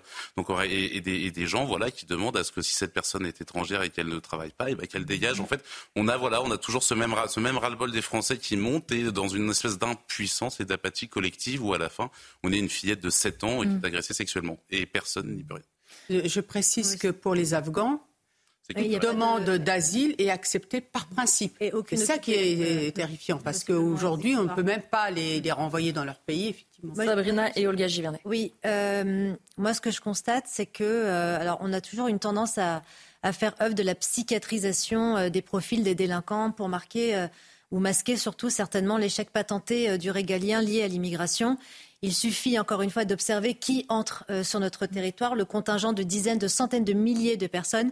Il y a très très peu de femmes, hein, il faut l'observer. Mmh. La plupart sont des hommes avec une culture malheureusement anthropologique complètement antithétique à la civilisation occidentale. Il faut absolument parler de ce que Kamel Daoud appelle la misère sexuelle dans le monde arabo-musulman. Lisez la magnifique tribune qu'il a écrite dans Le Monde en 2016 suite euh, aux attaques de Cologne. Souvenez-vous, ma chère Elodie, lorsque des femmes ont été absolument les agressions sexuelles commises par des migrants. Cette misère sexuelle, il faut absolument parler. Pourquoi? Parce qu'aujourd'hui, nous assistons, et je suis désolée de le dire, à un point de, un point de bascule anthropologique où la pédophilie s'exerce à ciel ouvert. Nous sommes aujourd'hui dans un pays où, autre Trocadéro, qui est quand même en plein centre de, enfin en plein centre, mmh. dans la capitale euh, française, eh bien, un homme agresse une fillette de 7 ans sans scrupules, sans vergogne, sans embâge, sans encombrement, parce qu'il sait, je suis désolée, Naïma a raison de le dire, il sait pertinemment qu'il ne risque rien, parce que quoi qu'il se passe, nous connaissons également le tissu d'associations immigrationnistes qui vont l'encourager à se défendre et pouvoir ainsi faire pression et sur les, les magistrats ainsi que sur l'opinion. Donc moi, je tenais vraiment à parler de ce problème-là, de cette misère sexuelle, de ces prédateurs sexuels qui sévissent, tous ce nombre de personnes qui auraient dû être renvoyées chez eux, qui violent des femmes. Encore récemment, Claire, qui est intervenue mhm. sur les plateaux de CNews, elle a été violée par une OQTF. Que faisait cette personne sur notre territoire? Et moi, je déplore encore une fois l'absence des féministes. L'absence des féministes lorsqu'une femme se fait agresser par une personne qui est d'origine étrangère et qui n'a rien à faire sur le territoire français. Olga Givernet, j'en profite aussi, parce que j'ai oublié en vous présentant de rappeler que vous êtes aussi porte-parole du groupe Renaissance à l'Assemblée. Pardon. Tout à fait, merci. Moi, je voulais réagir. Alors, effectivement, je voudrais avoir d'abord une pensée pour la fillette et euh, le traumatisme que ça peut euh, avoir, en plus, euh, avec ses parents qui sont là. Avec, là, pour le coup, je tiens à saluer la réaction des parents et notamment du père, mhm. qui a pu immobiliser mhm. l'agresseur et qui n'a pas voulu se faire justice lui-même. Mhm. J'ai entendu son témoignage.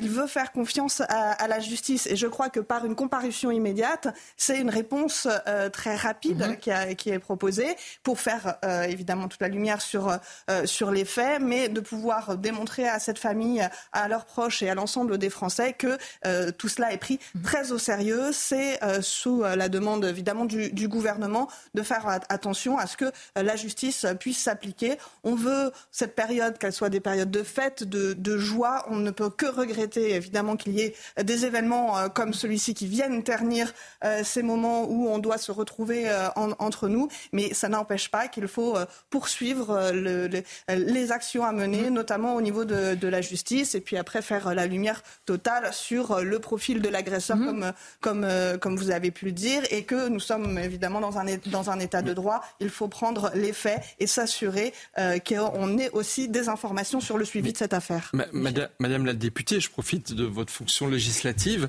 pour me m'étonner parce que très souvent, euh, les, en l'état du droit actuel, euh, un prévenu peut refuser la comparaison immédiate et donc s'assurer qu'il sera jugé beaucoup plus tard. Ce qui peut avoir un impact à mon avis sur la décision du juge assez important parce qu'évidemment, lorsque le trouble à l'ordre public est caractérisé, et là il y a un trouble extrêmement fort. Ça s'est passé le 31 décembre. Mmh. Euh, ça doit rentrer dans d'ailleurs, j'imagine, dans les statistiques entre guillemets totalement, euh, je trouve, euh, hallucinante de, des chiffres de, euh, des, des, violences commises pendant le 31 décembre. On parlera de ça après la pub, Michel. Il faudrait peut-être... pas le débat maintenant. Oui, oui, non, non, pas du tout. mais, mais encore une fois, je pense que ça fait partie du bilan du 31 décembre. Et ce que je pense, c'est qu'il faudrait peut-être réformer la loi. Lorsqu'il y a une agression sur un représentant de l'ordre public ou sur un mineur, peut-être qu'il faudrait pouvoir changer l'état de droit pour pouvoir s'assurer que les comparutions immédiates se font très, très rapidement. Parce qu'encore une fois, la décision de justice elle doit être très ferme et très rapide. Et malheureusement, très souvent, elle ne l'est pas.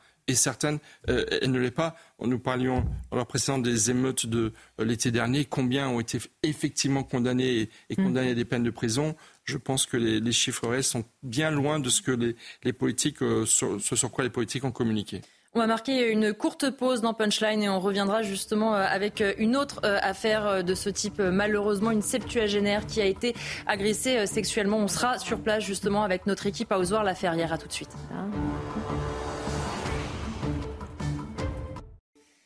De retour dans Punchline, je vous le disais juste avant la pause, une autre triste histoire. Une femme a été violée chez elle à Ozoir-la-Ferrière lundi 1er janvier. Il s'agit d'une septuagénaire. Son mari était présent au moment des faits, mais en situation de handicap. Il n'a pas pu intervenir. Juliette Sadat, vous êtes sur place avec Charles Baget. Où en est-on, Juliette?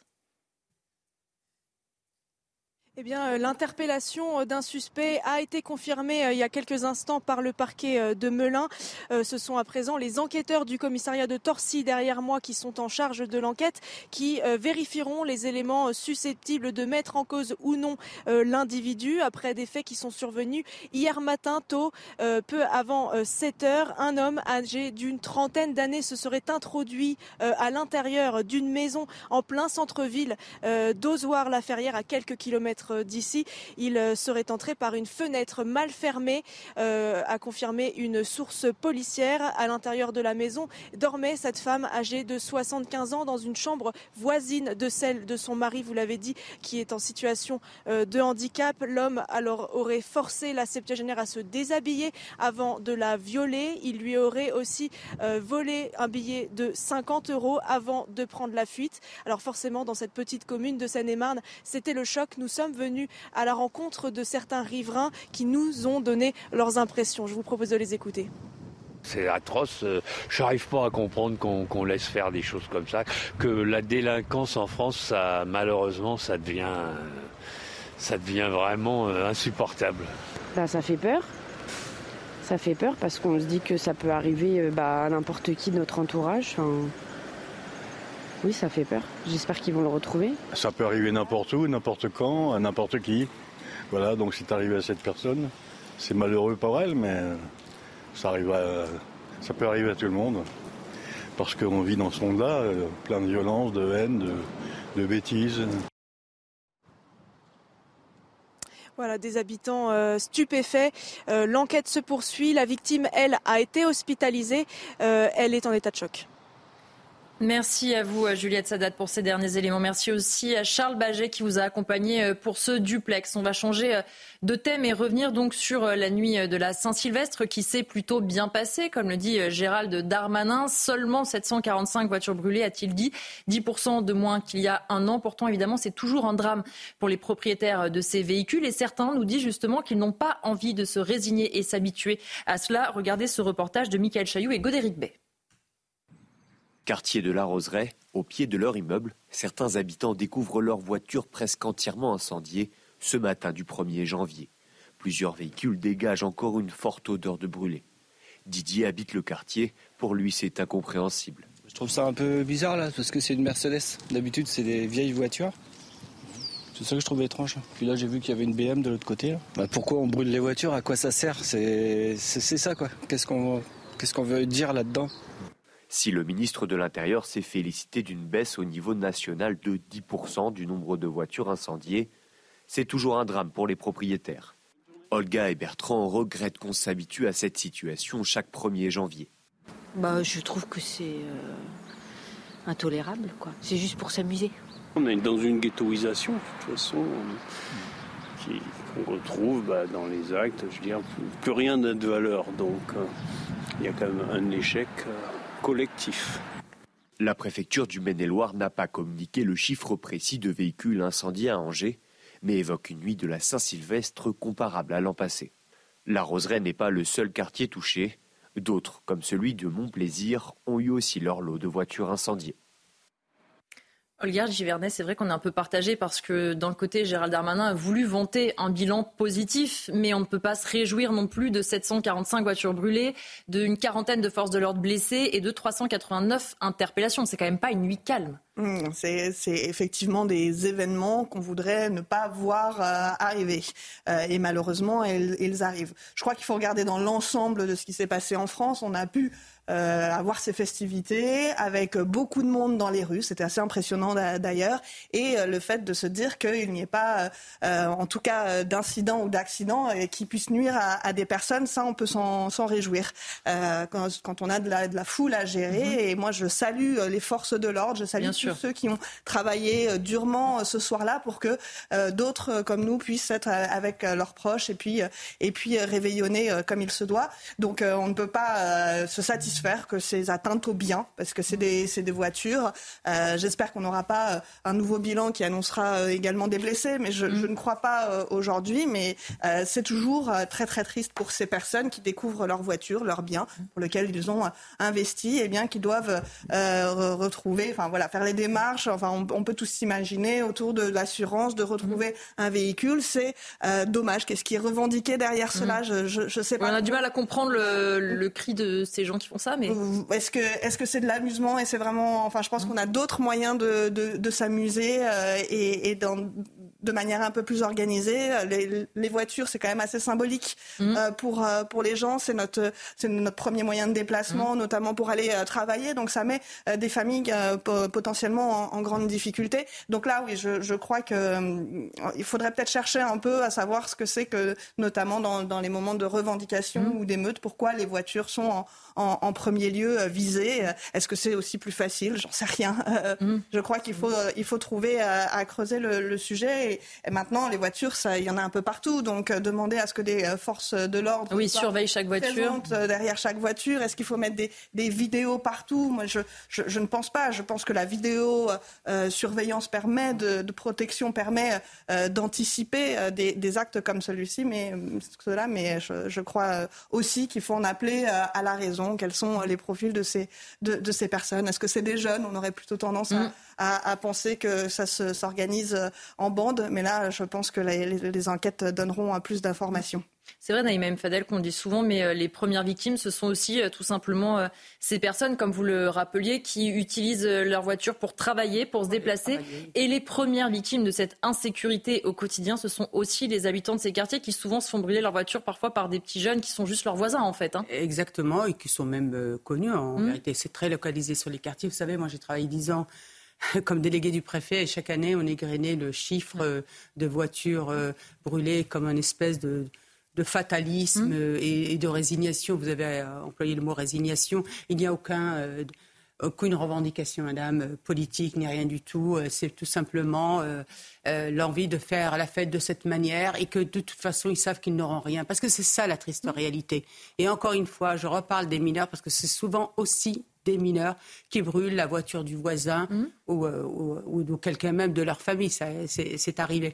Donc, le problématique qu'on rencontre dans notre pays, c'est le manque de fermeté, c'est le laxisme dont on a fait preuve depuis des années, on a absolument voulu chercher le pourquoi, on a voulu tout, tout, simplement aussi euh, euh, trouver une excuse sociale alors qu'il n'y en a absolument pas. Et c'est dramatique, cette espèce de fatalisme et cette résignation, parce que dire 745, il n'y a eu que seulement 745, bah, c'est 745 de trop. Évidemment, je voudrais qu'on écoute justement euh, à ce sujet Rudy Mana, le porte-parole de police Alliance Sud, qui s'est exprimé justement sur ce chiffre. Écoutez-le. Le ministre de l'Intérieur, là, il fait des mathématiques, mais quand on est policier, quand on est sur le terrain, quand on est dans la, dans la vie de tous les jours, les mathématiques, ça suffit pas. Alors effectivement, il y a moins de policiers blessés, il y a moins de véhicules brûlés, bon, il y en a quand même 740, il y a moins d'interpellations, mais il a fallu 90 000 policiers et gendarmes pour tout ça. Donc, vous savez, moi, je, trouve quand même que ça s'est plutôt bien passé, puisqu'on va pas dire que ça s'est mal passé, puisqu'il n'y a pas eu de mort, il n'y a pas eu de blessés graves. Bon, merci bon Dieu, c'était quand même la nuit du 31 décembre et au départ, c'est quelque chose qui est, qui est festif. Donc vous vous rendez compte, Pascal, que pour un événement festif, il faut déployer 90 000 policiers et gendarmes. On en est là aujourd'hui en France. C'est ça qui est, pénible. Euh, Marc Hainaut, deux choses, effectivement. D'abord, il dit que le, le ministre de l'Intérieur fait des mathématiques. En fait, on est des mathématiques qui ont été un tout petit peu modifiées par rapport aux chiffres de l'an dernier. Euh, il les fait mal en plus ces mathématiques, c'est un petit peu ça le problème. C'est pas facile comme matière, ceci dit. Bah, il annonce une baisse de 10% et quand on prend les chiffres annoncés l'année dernière et ceux annoncés cette année, on constate une hausse de 8% mm. des voitures brûlées. Après, alors euh, un collègue de Valeurs Actuelles, Amaury Brelet, a contacté euh, l'entourage du ministre de l'Intérieur qui précise que le chiffre euh, noté par Gérald Darmanin euh, hier matin, c'était celui euh, du comptage après communication aux médias. Donc ils disent on a affiné le chiffre entre temps, etc. Mais le problème, c'est qu'ils ont annoncé eux aussi le chiffre de cette année non affiné. Donc on peut supposer qu'il y a plus davantage de voitures brûlées que ce qui avait été annoncé le 1er janvier au matin. Et ça, on le saura sans doute un peu plus tard. il y a deux choses. Donc l'analyse politique, déjà, Gérald Darmanin, il a fait cette annonce à Montargis, ville mmh. bien emblématique, puisque dont le centre-ville a été ravagé, sinon détruit par les émeutiers. Euh, ou des, on, et, et, toujours pas reconstruit. Et toujours pas reconstruit, vous avez parfaitement raison de le préciser. Euh, et en plus, il y avait un côté égal au décès avant les JO. Sommes-nous capables d'assurer la sécurité des gens pendant un événement festif? Euh, Déjà non, le délégué syndical l'a très bien rappelé, qu'il y a plus de 90 000 policiers, c'est-à-dire autant que l'année dernière. Euh, pour sécuriser un 31 décembre qui, Madame la porte-parole et députée l'a parfaitement bien rappelé, qui devrait être un, moment festif. À mon avis, c'est raté. Et il y a autre chose qui est extrêmement dommageable, c'est que maintenant, depuis quelques années, on réduit le 31 décembre et ses conséquences aux voitures brûlées comme si c'était le seul indicateur qui méritait d'être vu. Or, une voiture brûlée, alors oui, ça fait des images impressionnantes. Oui, effectivement, c'est dommage pour les gens. Mais en fait, je, il ne faut pas non plus que ça occulte le reste. Mm. Je me suis permis de faire, ça m'a pris vraiment 10 minutes de revue de presse. Hein. donc vraiment, ça n'a pas été très long à faire Plusieurs coups de couteau à différents points du territoire. Un homme a été poignardé à plusieurs reprises à Chalon. À Rennes, dans les Hauts-de-France, un jeune homme de 18 ans poignardé devant son propre domicile. Il était peut-être devant chez lui au mauvais endroit, au mauvais moment, mais il était devant chez lui, le pauvre. À Belfort, un homme entre la vie et la mort après avoir été agressé au couteau également. Son tort, avoir simplement demandé à un groupe de jeunes, je mets les guillemets d'usage, euh, de, cesser, de, faire exploser des pétards à 5 heures du matin. Il était avec sa femme. Heureusement, sa femme n'a rien. Plus grave encore, dans, dans le village de Vérin-Tuélin, dans Isère, un petit village de quelques dizaines d'habitants. Euh, deux jeunes femmes, elles aussi attaqué au couteau en marge d'une fête privée. À Paris, un homme entre la vie et la mort après avoir été poignardé sous le pont de Birakeim, à l'endroit précis de l'attaque terroriste il y a mhm. quelques semaines. C'est-à-dire qu'il y a tellement d'attaques terroristes qu'il y a des, des, attaques qui se propagent, qui se font au même endroit finalement parce qu'il n'y a plus assez d'endroits où on est en sécurité dans ce pays. Et dans l'Oise, un homme a été poignardé à mort sur le quai de la gare de Saint-Just-en-Chaussée. Ça, c'est un premier bilan. Euh, à Limoges, des, euh, des, des, polices, la police qui communique en disant tout va bien et des, des automobilistes qui disent qu'ils ont été pris dans des guet-apens euh, par des bandes de jeunes. Donc moi, en fait, moi, j'entends hein, qu'il y a peut-être euh, moins de voitures brûlées, que peut-être qu'il y a eu un peu moins d'interpellations. C'est pas forcément une bonne nouvelle d'ailleurs qu'il y ait moins d'interpellations, soit dit en passant. Euh, mais d'un autre côté, arriver dans un village, dans une ville pas encore reconstruite, des émeutes d'il y a mm. huit mois, pour dire tout s'est bien passé, on a passé une très bonne soirée. Enfin, je, ça, ça rejoint, si vous voulez, toutes les accusations de déconnexion et toute la défiance, en fait, en réalité, qu'on ressent euh, de la part de la population vis-à-vis du gouvernement, puisque on ne peut pas, qu'on est ministre de l'Intérieur et responsable de la situation euh, de ce pays, euh, on est responsable juridiquement, on n'est pas responsable de bilan. On est responsable d'ailleurs des bilans de ses prédécesseurs aussi, puisqu'on a choisi cette responsabilité. Arriver à dire tout s'est bien passé quand on a euh, une femme, une femme qui, euh, une femme qui se fait violer chez elle, quand on a un couple poignardé dans son appartement euh, devant son devant, devant son bébé par un par un, par un migrant, quand on a ces attaques au couteau et ces guet-apens dans toutes les villes de France, on ne peut pas se pointer devant la télévision et dire on a passé une bonne soirée. Je vous laisse ah, répondre, Olivia Givernet d'abord, et après on, on, finit le tour de table. Oui, oui, simplement pour dire en fait, si on est sur une question de comptage, c'est qu'on est, euh, très souvent pour la sécurité à demander plus de moyens. Bon, en l'occurrence, les moyens ont été mis justement pour 90 000 policiers et gendarmes. pour euh, justement s'assurer euh, que sur l'espace public, eh bien tout le monde puisse sortir, même tardivement le, soir, dans, dans, les conditions de sécurité aujourd'hui qu'on a. Et on a un pays euh, qui est sécurisé dans le sens où il y a d'autres pays, excusez-moi de le dire, mais qui euh, ne peuvent pas se permettre d'avoir ce genre de choses. et je crois que c'est un combat.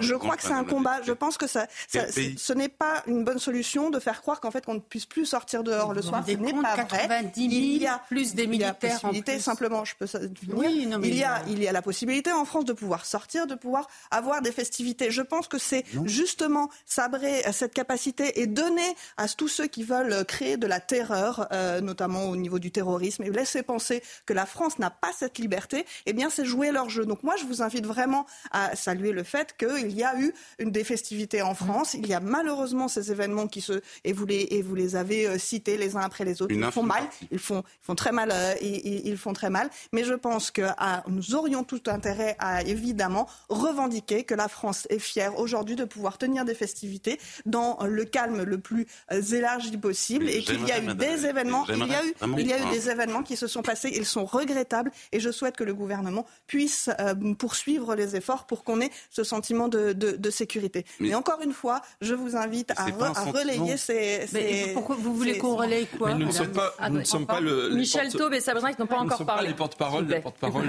ah du groupe Renaissance à l'Assemblée nationale. Non, mais très sérieusement, Madame la députée, moi, de façon beaucoup plus simple, j'ai trouvé un petit peu indécent que dès le lendemain matin euh, du, du réveillon, euh, le ministre de l'Intérieur communique à sa décharge, on demande les chiffres dès le 31 à minuit. Hein. Pardon, mais, on va faire notre mea culpa nous-mêmes. de certaines années où ils avaient mis le profil plus bas en disant on va pas, de, notamment pour tous ceux qui incendient les véhicules et qui le lendemain se retrouvent à regardent la télévision en disant voilà combien il y a eu d'incendies occasionnés. Je pense qu'une communication plus discrète aurait été un, de meilleur. on demande nous-mêmes journalistes comme ça. La réaction des Français, ça va être vous voulez nous cacher euh, la réalité de. Et nous, on va râler et dire qu'on n'a pas les chiffres. Bon, et quand j'ai appris qu'il s'est rendu à Montargis qui s'est rendu à Montargis et qui n'a pas été voir au centre-ville, ou qui a, le centre-ville qui a été le plus ravagé par les émeutes de l'été, alors même que certains commerces n'ont toujours pas été rétablis, à la pharmacie, il y a la, il y a la coiffeuse du centre-ville de Montargis, j'ai trouvé ça un petit peu fort de café. Bon, bref, le bilan n'est pas si optim, euh, optimiste que ça, parce que notamment en face des 90 000 policiers euh, déployés. On marque une courte pause, on en débat parce que c'est l'heure de faire un point sur l'actualité avec vous, Simon Guillain. Rebonsoir Simon. Rebonsoir, chère Elodie. Après bientôt trois mois de guerre, les combats se poursuivent entre l'armée israélienne et les combattants du Hamas. Et on apprend ce soir que le numéro 2 du Hamas aurait été tué dans une frappe israélienne sur la banlieue de Beyrouth. Le groupe terroriste a annoncé un petit peu plus tôt cet après-midi que les otages israéliens retenus à Gaza ne seront libérés, je cite, uniquement selon les conditions du Hamas. L'inquiétude dans le Pas-de-Calais, nouvelle fois sous les eaux. Météo France a placé cet après-midi le département en vigilance rouge pour risque de crue. Ce matin, les pompiers ont effectué plusieurs évacuations. Le Nord, le Finistère et la Meurthe-et-Moselle ont été placés en vigilance orange. Et puis l'année 2023 a été très bonne pour la fréquentation des salles de cinéma. Près de 180 millions d'entrées ont été enregistrées sur toute l'année. Un chiffre en hausse de près de 20% par rapport à l'année dernière. Barbie et Avatar ont chacun attiré plus de 5 millions de spectateurs et c'est également le cas de Super Mario Bros. Et on sait tous, Elodie, que vous êtes une grande fan de Mario bien. bien évidemment, euh, Simon, peut-être plutôt Barbie, mais bon, peu importe. Je l'accorde. Merci à vous, euh, Simon, et merci de m'avoir accompagné pour euh, l'information dans Punchline. Je voulais qu'on termine, Sabrina Medjemer. Vous n'avez pas encore eu la parole, justement. C'est vrai que ce qui est un peu dommage, et vous le rappeliez, Madame la députée, c'est aussi que pour pouvoir fêter le réveillon, on soit obligé d'en appeler à 90 000 membres des forces de l'ordre partout sur le territoire. Oui, et ce qui est très intéressant euh, euh, de constater, c'est que là où il y a eu de la police, eh bien, il n'y a pas eu de rapport de force. Ce qui prouve bien, encore une fois, que là où l'État œuvre et de son, du monopole de sa violence légitime, eh bien, les rapports de force sont inversés. Et eh bien là, il respecte les biens et les personnes qui manifestent, pour reprendre vos mots, Madame la députée, dans des belles festivités. Moi, je tombe un peu de ma chaise, pardonnez-moi, lorsque vous dites euh, que la France est un pays où les Français se sentent en sécurité se sentent en sécurité pour aller faire la fête, se sentent en sécurité pour euh, vivre leur vie de façon euh, banale, diurne ou, nocturne. Pardonnez-moi, il suffit de regarder un peu ce qui se passe dans notre pays pour constater que nulle personne ne se sent en sécurité. Que ce soit un petit gamin de 10 ans à Faed qui euh, s'est fait prendre une balle à Marseille, que ce soit la jeune Sokaina qui étudiait le droit dans sa chambre qui s'est pris une balle de Kalachnikov, que ce soit la jeune Claire qui s'est fait violer par une personne qui n'avait rien à faire sur le territoire français. On a parlé tout à l'heure du viol de cette personne sexagénaire devant son mari. les professeurs, par exemple, aujourd'hui, eh bien, ils, ils sont obligés de s'auto-censurer parce qu'ils ont peur, malheureusement, de la logique de représailles claniques qui euh, œuvrent lorsqu'une personne entre en désaccord ou sanctionne l'un de leurs enfants. Il faut comprendre, Madame la députée, pardonnez-moi vraiment, que personne ne se sent en sécurité en France et que le vrai problème, le vrai problème, c'est le monopole de la violence légitime de l'État dans ces quartiers parce que ce qu'on voit à la Saint-Sylvestre. Alors, on a l'habitude de nous, euh, comment dire, de, plastronner sur les Champs-Élysées. Mais les Champs-Élysées, il ne se passe jamais rien sur les Champs-Élysées. Peut-être quelques excités en fin de nuit. Pourquoi? Parce que la police est présente. Là où elle a délaissé, où elle a même octroyer ce pouvoir aux narcobandits dans les quartiers, eh bien cette violence, elle devient récréative. Et lorsque vous vous faites articuler, pardonnez-moi, la société de l'honneur... On va laisser répondre la députée parce que je vous laisse terminer, mais on a peu de temps. de la représaille et de la vendetta face à la civilisation de la culpabilité dont vous êtes l'incarnation, et c'est euh, très respectable, Madame la députée, vous voyez bien qu'il y a toujours des pierres d'achoppement parce que tant que l'État ne montre pas pardonnez-moi, ces muscles, eh bien, ce seront les caïds, ce sont déjà les caïds qui prennent le pouvoir à la place de l'État. Je vous laisse répondre, Olga Givernet, avant qu'on change de sujet. Pour, moi, je ne nie pas, hein, évidemment, les événements que vous avez pu, euh, vous avez pu citer, mais je crois qu'il faut euh, revenir sur les questions de sécurité. Les Français, le sentiment de sécurité, c'est un point qui revient en tout haut de, de, tous les sujets. On en est tout à fait conscient, et c'est d'ailleurs pour ça que le gouvernement, le président lui-même, a une détermination sur la question du retour de l'autorité, que ce soit de l'école jusque dans la rue, avec des actions à mener, notamment sur la lutte contre les, stupéfiants. Et ça, il faut vraiment le, faire. Mais alors, du coup, on va dire que les, Français sont courageux. Les Français sont courageux de continuer à se divertir, à vouloir participer à ces festivités, parce que c'est notre culture, parce que c'est notre art de vivre. Et je crois Laissez-la terminer, après on va changer de sujet. Et qu'ils soient, et qu'ils soient conscients et qu'ils sentent en fait que l'État est derrière eux. Et nous, de la représentation nationale, nous, de la majorité, veulent, nous voulons que ça puisse se poursuivre dans les meilleures conditions possibles. 2024, c'est l'année des JO. Il faut. Que tout le monde puisse en profiter. Hein. On va changer de sujet pour faire euh, de nouveau euh, le point sur la situation euh, en Israël. On rejoint Thibault Marcheteau et Fabrice Elsner. On le disait dans le journal, Thibault, le Hamas a annoncé donc la mort d'un de ses cadres. C'est bien cela? Effectivement, Salah Al-Arouri, ça fait maintenant plus d'une heure que, euh, l'armée israélienne a communiqué sur cette élimination, l'élimination du numéro 2 de la branche politique euh, du Hamas. Il a été éliminé donc il y a maintenant euh, plusieurs minutes, notamment c'était dans la ville de Beyrouth, avec un bombardement initié par un drone de l'armée israélienne. Selon les médias libanais, ce bombardement a fait six morts, deux membres du Hamas et dont Salah Al-Arouri, qui était recherché, activement recherché on peut le comprendre, puisque selon l'armée israélienne, il a une responsabilité dans les attaques du 7 octobre. C'est un coup très important pour l'armée israélienne et notamment pour son service de renseignement, le Mossad, parce qu'il était mis à mal avec ces attaques du 7 octobre. Aujourd'hui, voilà une preuve que le Mossad est encore un service de renseignement particulièrement efficace avec cette élimination donc euh, du numéro 2 du Hamas au Liban. Il était protégé par le Hezbollah. Euh, ça a d'ailleurs été confirmé par le Hezbollah et le Hamas. Le décès euh, de leur euh, numéro 2. Ils ont promis une vengeance euh, très forte dans les heures à venir. Merci euh, Thibault pour ces dernières informations. Et puis il y a eu aussi plusieurs déclarations officielles de l'armée israélienne qui évoquent une évolution dans la stratégie de l'armée.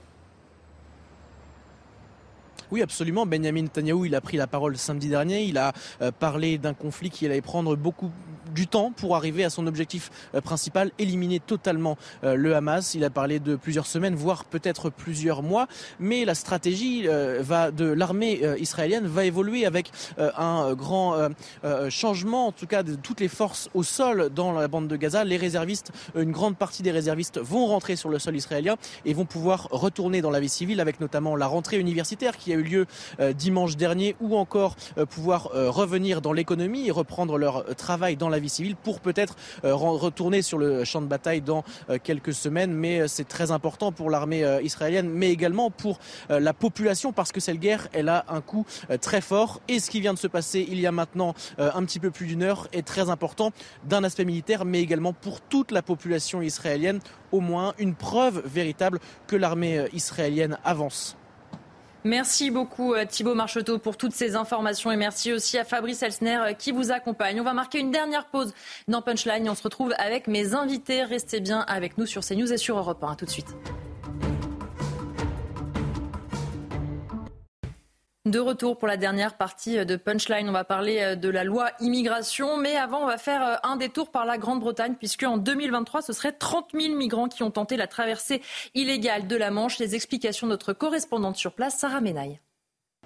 En 2023, il serait près de 30 000 à avoir tenté la traversée illégale de la Manche. Selon les dernières données du ministère de l'Intérieur britannique, 20% de ces clandestins entrés illégalement eh bien, seraient d'origine afghane, mais il y aurait aussi des Irakiens, des Érythréens ou encore des Turcs. Alors ces chiffres sont en baisse par rapport à l'année record qui avait été 2022, puisqu'en 2022, c'était 47 000 personnes qui étaient entrées illégalement sur le territoire britannique. Mais ces chiffres restent quand même très hauts, puisque c'est le deuxième total euh, le plus élevé jamais enregistré ici au Royaume-Uni, donc cette année 2022. Alors depuis son arrivée au pouvoir il y a près d'un an et demi, eh bien, le gouvernement conservateur de Rishi Sunak avait promis de reprendre le contrôle des frontières euh, du territoire britannique. Stop the boats, c'est le slogan euh, de Rishi Sunak, mais c'était aussi l'une des grandes promesses du Brexit.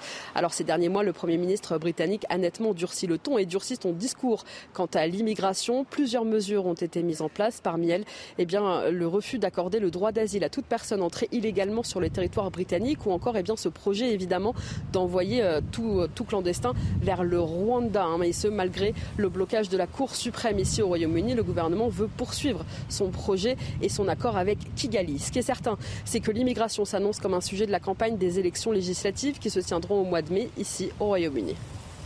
Marc on voit euh, le Brexit, on voit les mesures euh, à grands coups aussi de communication qui tentent d'être mises en place et pourtant euh, toujours 30 000 migrants qui tentent la traversée.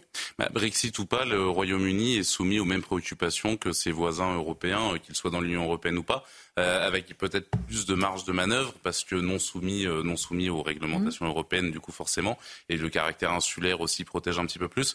Mais oui, en fait, l'immigration est un des sujets de préoccupation numéro un euh, des, des, des, peuples européens, enfin en tout cas des, des citoyens de l'Union européenne. On le voit d'ailleurs dans les différents sondages qui sortent, la poussée des des mouvements euh, eurosceptiques ou en tout cas plus critiques, euh, plus, plus souverainistes que fédéralistes. Euh, on le voit d'ailleurs même en France avec les sondages qui portent Jordan Bardella largement en tête, avec une majorité présidentielle qui est quand même plus de 10 points derrière. Alors on ne connaît pas encore la tête de liste, hein, donc peut-être qu'il y aura un effet de tête de liste, on ne sait pas, mais je ne ferai pas de pari là-dessus.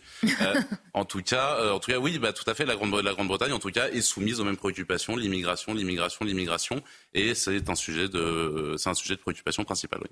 Michel Taube, c'est vrai qu'on a vu aussi cet été, euh, à grand renfort de communication, annoncer toutes les mesures qui allaient être mises en place. Finalement, ce que nous dit aussi Sarah, c'est que peu de mesures ont été euh, mises en place et qu'une fois de plus, une fois l'effet de communication euh, passé avec plein de mesures dévoilées, tout un package de mesures, Quelques mois après, on ne voit pas l'effet là. Hein. Il y a beaucoup de mesures qui ont, que le gouvernement a voulu appliquer et qu'il n'a pas pu appliquer parce que les problématiques de l'état de droit se posent en Angleterre comme elles se posent en France. Et c'est effectivement le, la justice britannique qui a, qui a, mis des bâtons dans les roues, notamment dans la volonté du gouvernement euh, de d'expulser, dans le cas d'un accord hein, et en toute humanité, euh, vers le Rwanda des, euh, des migrants qui, ne, qui étaient venus de façon illégale sur le sol britannique. C'est l'enjeu clé de l'année euh, politique en Grande-Bretagne de très très loin. Euh, les conservateurs risquent de perdre le pouvoir si l'opinion publique juge qu'il n'a pas réussi à maîtriser les flux migratoires. Il faut aussi ajouter qu'en Angleterre, il y a eu depuis 10 ou 15 ans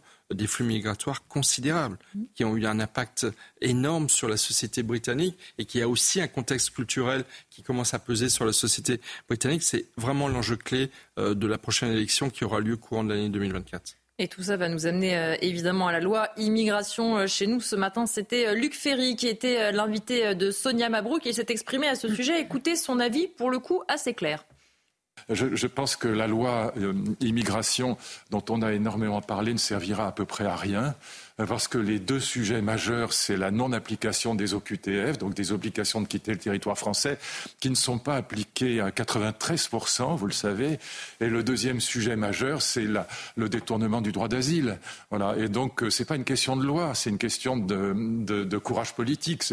Et puis d'accord avec les pays euh, d'immigration ou d'émigration, pour parler plus euh, correctement. Voilà. Donc, je pense que cette loi ne changera rien et que c'est une question de volonté politique. Et je n'ai jamais vu que cette volonté politique était présente dans ce gouvernement. Euh, Olga Givernet, à gauche, on estime qu'elle va euh, beaucoup trop loin, qu'elle est scandaleuse, qu'elle bafoue les droits de l'homme. On entend aussi des voix à droite dire qu'elle ne servira à rien. Finalement, on ne comprend plus. Alors, cette loi, elle va servir à quelque chose vraiment? Euh, Toute bonne euh, raison de taper sur euh, le gouvernement en place et notre majorité et tombe toujours à point. Alors que la gauche dise qu'elle ne servira à rien, enfin excusez-moi, ils ont voté une motion de rejet et n'ont pas voulu débattre. Donc ils n'étaient plus dans la course pour pouvoir discuter des éléments qu'ils auraient voulu voir dedans. J'aurais préféré qu'ils y soient pour mhm. avoir euh, un texte équilibré qui ressemblait un peu à quelque chose d'un peu plus de la majorité. C'est un texte que moi j'ai voté. Je ne considère pas que ce soit le texte de la majorité. Je considère aujourd'hui que c'est le texte du Parlement. Les événements et on, je ne vais pas revenir sur euh, les, rebondissements divers mhm. ont fait qu'on a, on, on est sorti avec un texte qui, qui était comme celui-là. On sentait bien aussi que dans la population il y avait une attente forte de pouvoir donner euh, des, des gages de progression sur la gestion de l'immigration. D'ailleurs au niveau européen ils sont en train de voter un, une loi, un mmh. pacte sur l'immigration, également pour assurer euh, la coopération entre les pays membres et justement avoir une meilleure, euh, euh, une meilleure gestion des flux. D'ailleurs, on le voit hein, avec les Britanniques. S'ils ont, ils annoncent aujourd'hui 30, 30 000 pour l'année 2023 qu'ils ont réduit, c'est parce qu'ils ont fait aussi des accords avec nous, la France, et puis avec les, pays. Et donc, c'est dans la coopération qu'on va pouvoir gérer ces, ces flux migratoires. On sait que nous, pays d'Occident, on est très attractifs pour différentes raisons, parce qu'on est les pays des, libertés, parce que il y a une, capacité aussi de donner de l'espoir à des, ressortissants de pays où ils ne peuvent plus voir cet espoir. Mais on ne peut pas non plus réussir lorsqu'il y a des personnes qui rentrent illégalement sur, dans notre pays, de pouvoir tous les renvoyer. La, question maintenant, c'est de, plutôt éviter ce flux que de se retrouver avec des OQTF, vous l'avez dit, qui ne sont pas, qui, qui, ne sont pas mis, en œuvre.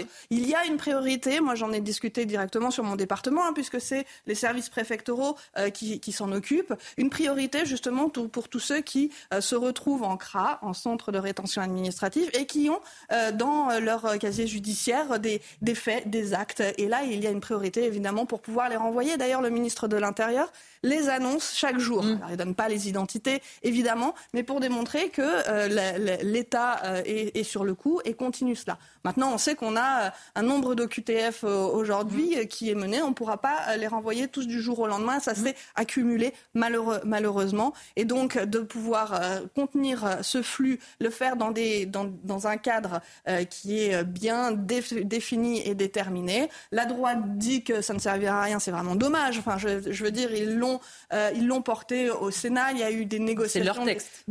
C'est leur texte. il y a des éléments sur lesquels on n'est pas revenu, notamment l'AME, mais pourtant la, mmh. première ministre a dit qu'elle rouvrirait le sujet ensuite. Et il y a d'autres euh, points, notamment euh, sur la question de, tout ce qui est passeur et tout ce mmh. qui profite de ce trafic d'humains et de, ce, et, de cette économie de, de l'immigration. Eh bien, on a voulu justement être beaucoup plus ferme à ce niveau-là. Donc dire que la loi immigration ne fera rien, bah, je, veux bien, on n'a pas, on pas commencé à la mettre en, œuvre. Il faut pouvoir euh, lui, donner la capacité euh, de donner euh, des résultats et de démontrer que on a une politique qui s'est raffermie parce qu'il y a une volonté du peuple. Et moi, je, l'entends. Je veux aussi qu'on reste dans ces questions d'ouverture, qu'on fasse la part des choses aussi entre les différentes personnes. Il y a une immigration illégale et puis il y a des, ressortissants qui peuvent être accueillis et cela on l'a vu aussi au travers du travail. C'est vrai aussi, Naïm Fadel, que non seulement on ne sait pas encore ce que la loi va donner, mais surtout on ne sait pas quelle loi on aura à la fin, puisqu'avec la menace du Conseil constitutionnel, je ne sais pas si c'est une menace, mais on voit bien le dernier round qui se joue autour de ça, entre le président de la République euh, qui l'a saisi, Gérald Darmanin, qui le jour où il fait défendre sa loi, où il l'a fait voter quand même, dit aux sénateurs qui l'ont écrit qu'il y a quand même pas mal de mesures pas constitutionnelles. On voit que toute cette petite tambouille politique, elle continue. On ne s'en lasse pas. Je vous écoutais vraiment avec attention, madame, et je vois bien que vous êtes vraiment très enthousiaste à l'idée de cette loi, mais en même temps, on a tous vu, vu, que le ministre Darmanin finalement a dit on va saisir le Conseil constitutionnel sur des points. Et la ministre d'ailleurs, c'est la ministre d'ailleurs, euh, la première ministre qui a dit ça. Sur, il y a des, certains points, il faut qu'on voit avec le Conseil constitutionnel. Le, le, président de la République, la même chose. Donc je vous avoue que je ne comprends rien, parce que quand vous prenez cette loi, euh, sincèrement, elle va rien changer dans le flux euh, d'arrivée, dans même euh, les, les, AQTF, ça ne va pas vraiment changer beaucoup. Et quand vous regardez même beaucoup plus attentivement, vous voyez bien que les traités qu'on a signés, avec notamment les traités européens, seront toujours au-dessus de la souveraineté nationale. Donc en fait, euh, je vous interroge, voilà. oui, mais alors vous me dites, on va voir avec le Conseil constitutionnel. Non, on va pas voir. Pourquoi il a été saisi Il est saisi parce que normalement, euh, et, je pense qu'elle aurait été saisie de manière euh, plus élargie, il faut que le Conseil mm. constitutionnel, euh, qui est l'instance la plus haute, mm. puisse avoir un avis et que nous restons dans l'état de droit. Enfin, moi, c'est mm. pour moi, c'est oui, normal. Si c'est dans ce sens-là, on n'a pas eu le sentiment que c'était. Bah, non, le président de la République a saisi le Conseil constitutionnel sans rien dire. C'est plutôt la phrase de Gérald Darmanin de dire manifestement des dispositions sont contraires à la Constitution oui. Bon, alors, et, et, qui puissent donner avis, et on aura tous les juristes aussi qui ont pu donner leur avis. Mais il y a des juristes éminents qui ont travaillé on va donner la parole. Euh, le texte. On va donner la parole à Sabrina Medjeber et ensuite Marqueno. Alors, vous savez, euh, cette loi immigration, il y a quand même des mesures fortes hein, qu'il faut saluer. Le Sénat s'est battu hein, pour, euh, pour essayer de tenter de de la faire voter euh, euh, à l'Assemblée nationale qui euh, a complètement refusé le débat, hein, il a complètement oblitéré le débat. Moi, il y a quelque chose qui m'interroge beaucoup en réalité dans cette, cette problématique de l'immigration, c'est qu'on escamote complètement l'aspect, le, postulat culturel et civilisationnel. Mhm. Il me semble que considérer l'immigration sous simplement l'angle économique, voire même comme une fatalité économique, c'est une grave erreur parce que on n'assiste pas à de problèmes ou à des problèmes en France qui sont liés à l'intégration économique des immigrés. On a aujourd'hui des problèmes, on assiste à des problèmes culturels d'enfants issus de l'immigration. L'immigration illégale, elle ne représente pas un réel danger pour la société française. On a cité des chiffres en début d'émission sur, par exemple, les émeutiers. On, chiffre, on, signe, on signale pardon, des chiffres sur les, enfants qui menacent les professeurs, sur les, professeurs égorgés, tout ce qui a attrait malheureusement euh, euh, à l'immigration, la surpopulation carcérale. Je veux dire, il y a des, sociologues comme Hugues Lagrange dans le délit des cultures, Farad Khosrokovar dans l'islam dans les prisons, bon nombre Maurice Berger qui s'interroge sur la, surreprésentation des enfants issus de l'immigration dans les CER et les CEF. Et aujourd'hui, on en est à se demander en France, euh, alors faut-il régulariser 3000 personnes? Enfin, ça me paraît dérisoire. Il me semble que l'assimilation devait être au cœur de ce projet sur l'immigration et n'importe quelle politique aurait dû se saisir prioritairement de la question de la nationalité, ma chère Elodie. La nationalité, elle est corroborée à l'assimilation aux articles 21-24. Vous octroyez la nationalité à des étrangers, donc le droit de vote, donc la citoyenneté, et vous leur faites comprendre qu'ils n'ont pas le droit de choisir la France comme patrie parce qu'ils n'ont de toute façon pas le devoir de s'assimiler. Il se passe quoi finalement? Eh bien, il se passe que les élus locaux les courtisent et troquent nos gages, comme notre laïcité, et le clientélisme s'installe ainsi d'année en année. Le regroupement familial, le regroupement familial, c'est une donnée absolument cataclysmique. Je termine là-dessus.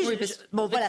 il y a énormément de paradigmes anthropologiques qu'il faut absolument, absolument euh, comprendre afin justement de restaurer ce que tous les politiques adorent, c'est-à-dire la cohésion nationale. Marquez-nous.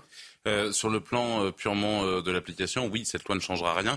on a parlé des traités européens. Quand, quand on dit quand la majorité, l'Europe nous parle de gestion de flux, moi j'entends ouverture des vannes personnellement, et c'est c'est toujours ce qui s'est démontré euh, depuis ces, dernières années. On a évidemment quand, quand, on se bat, quand un gouvernement se bat pour faire pour euh, pour faire pour proposer une loi et qu'à la fin le Conseil, le président de la République et le ministre de l'Intérieur eux-mêmes émettent des doutes sur sa validité, euh, on se dit qu'il n'y a pas une grande volonté de la faire appliquer, en tout cas une volonté de s'en séparer. Lorsque Gérald Darmanin se fait propose une loi qui objectivement obéissait idéologiquement à au principe de votre majorité et que cette loi a été refusée et que la majorité se retrouve obligée de voter une loi euh, où il y a clairement euh, intellectuellement le principe de priorité nationale qui se pose. Euh, pour moi, le seul changement que va apporter cette loi, c'est un changement, c'est un élargissement de la fenêtre d'Overton et finalement la levée d'un tabou. En fait, en réalité, c'est on voit l'avantage de la majorité, l'avantage du centre, c'est qu'il est soit influencé par la gauche, soit influencé par la droite. Et cette loi immigration a démontré qu'en réalité, le point d'équilibre de la Macronie se situait de plus en plus à droite et que euh, le rassemblement et que, et que, ce qui était autrefois des thèmes uniquement euh, chasse gardée du Front National puis du Rassemblement National sont aujourd'hui des thèmes qui sont euh, partagés beaucoup plus massivement.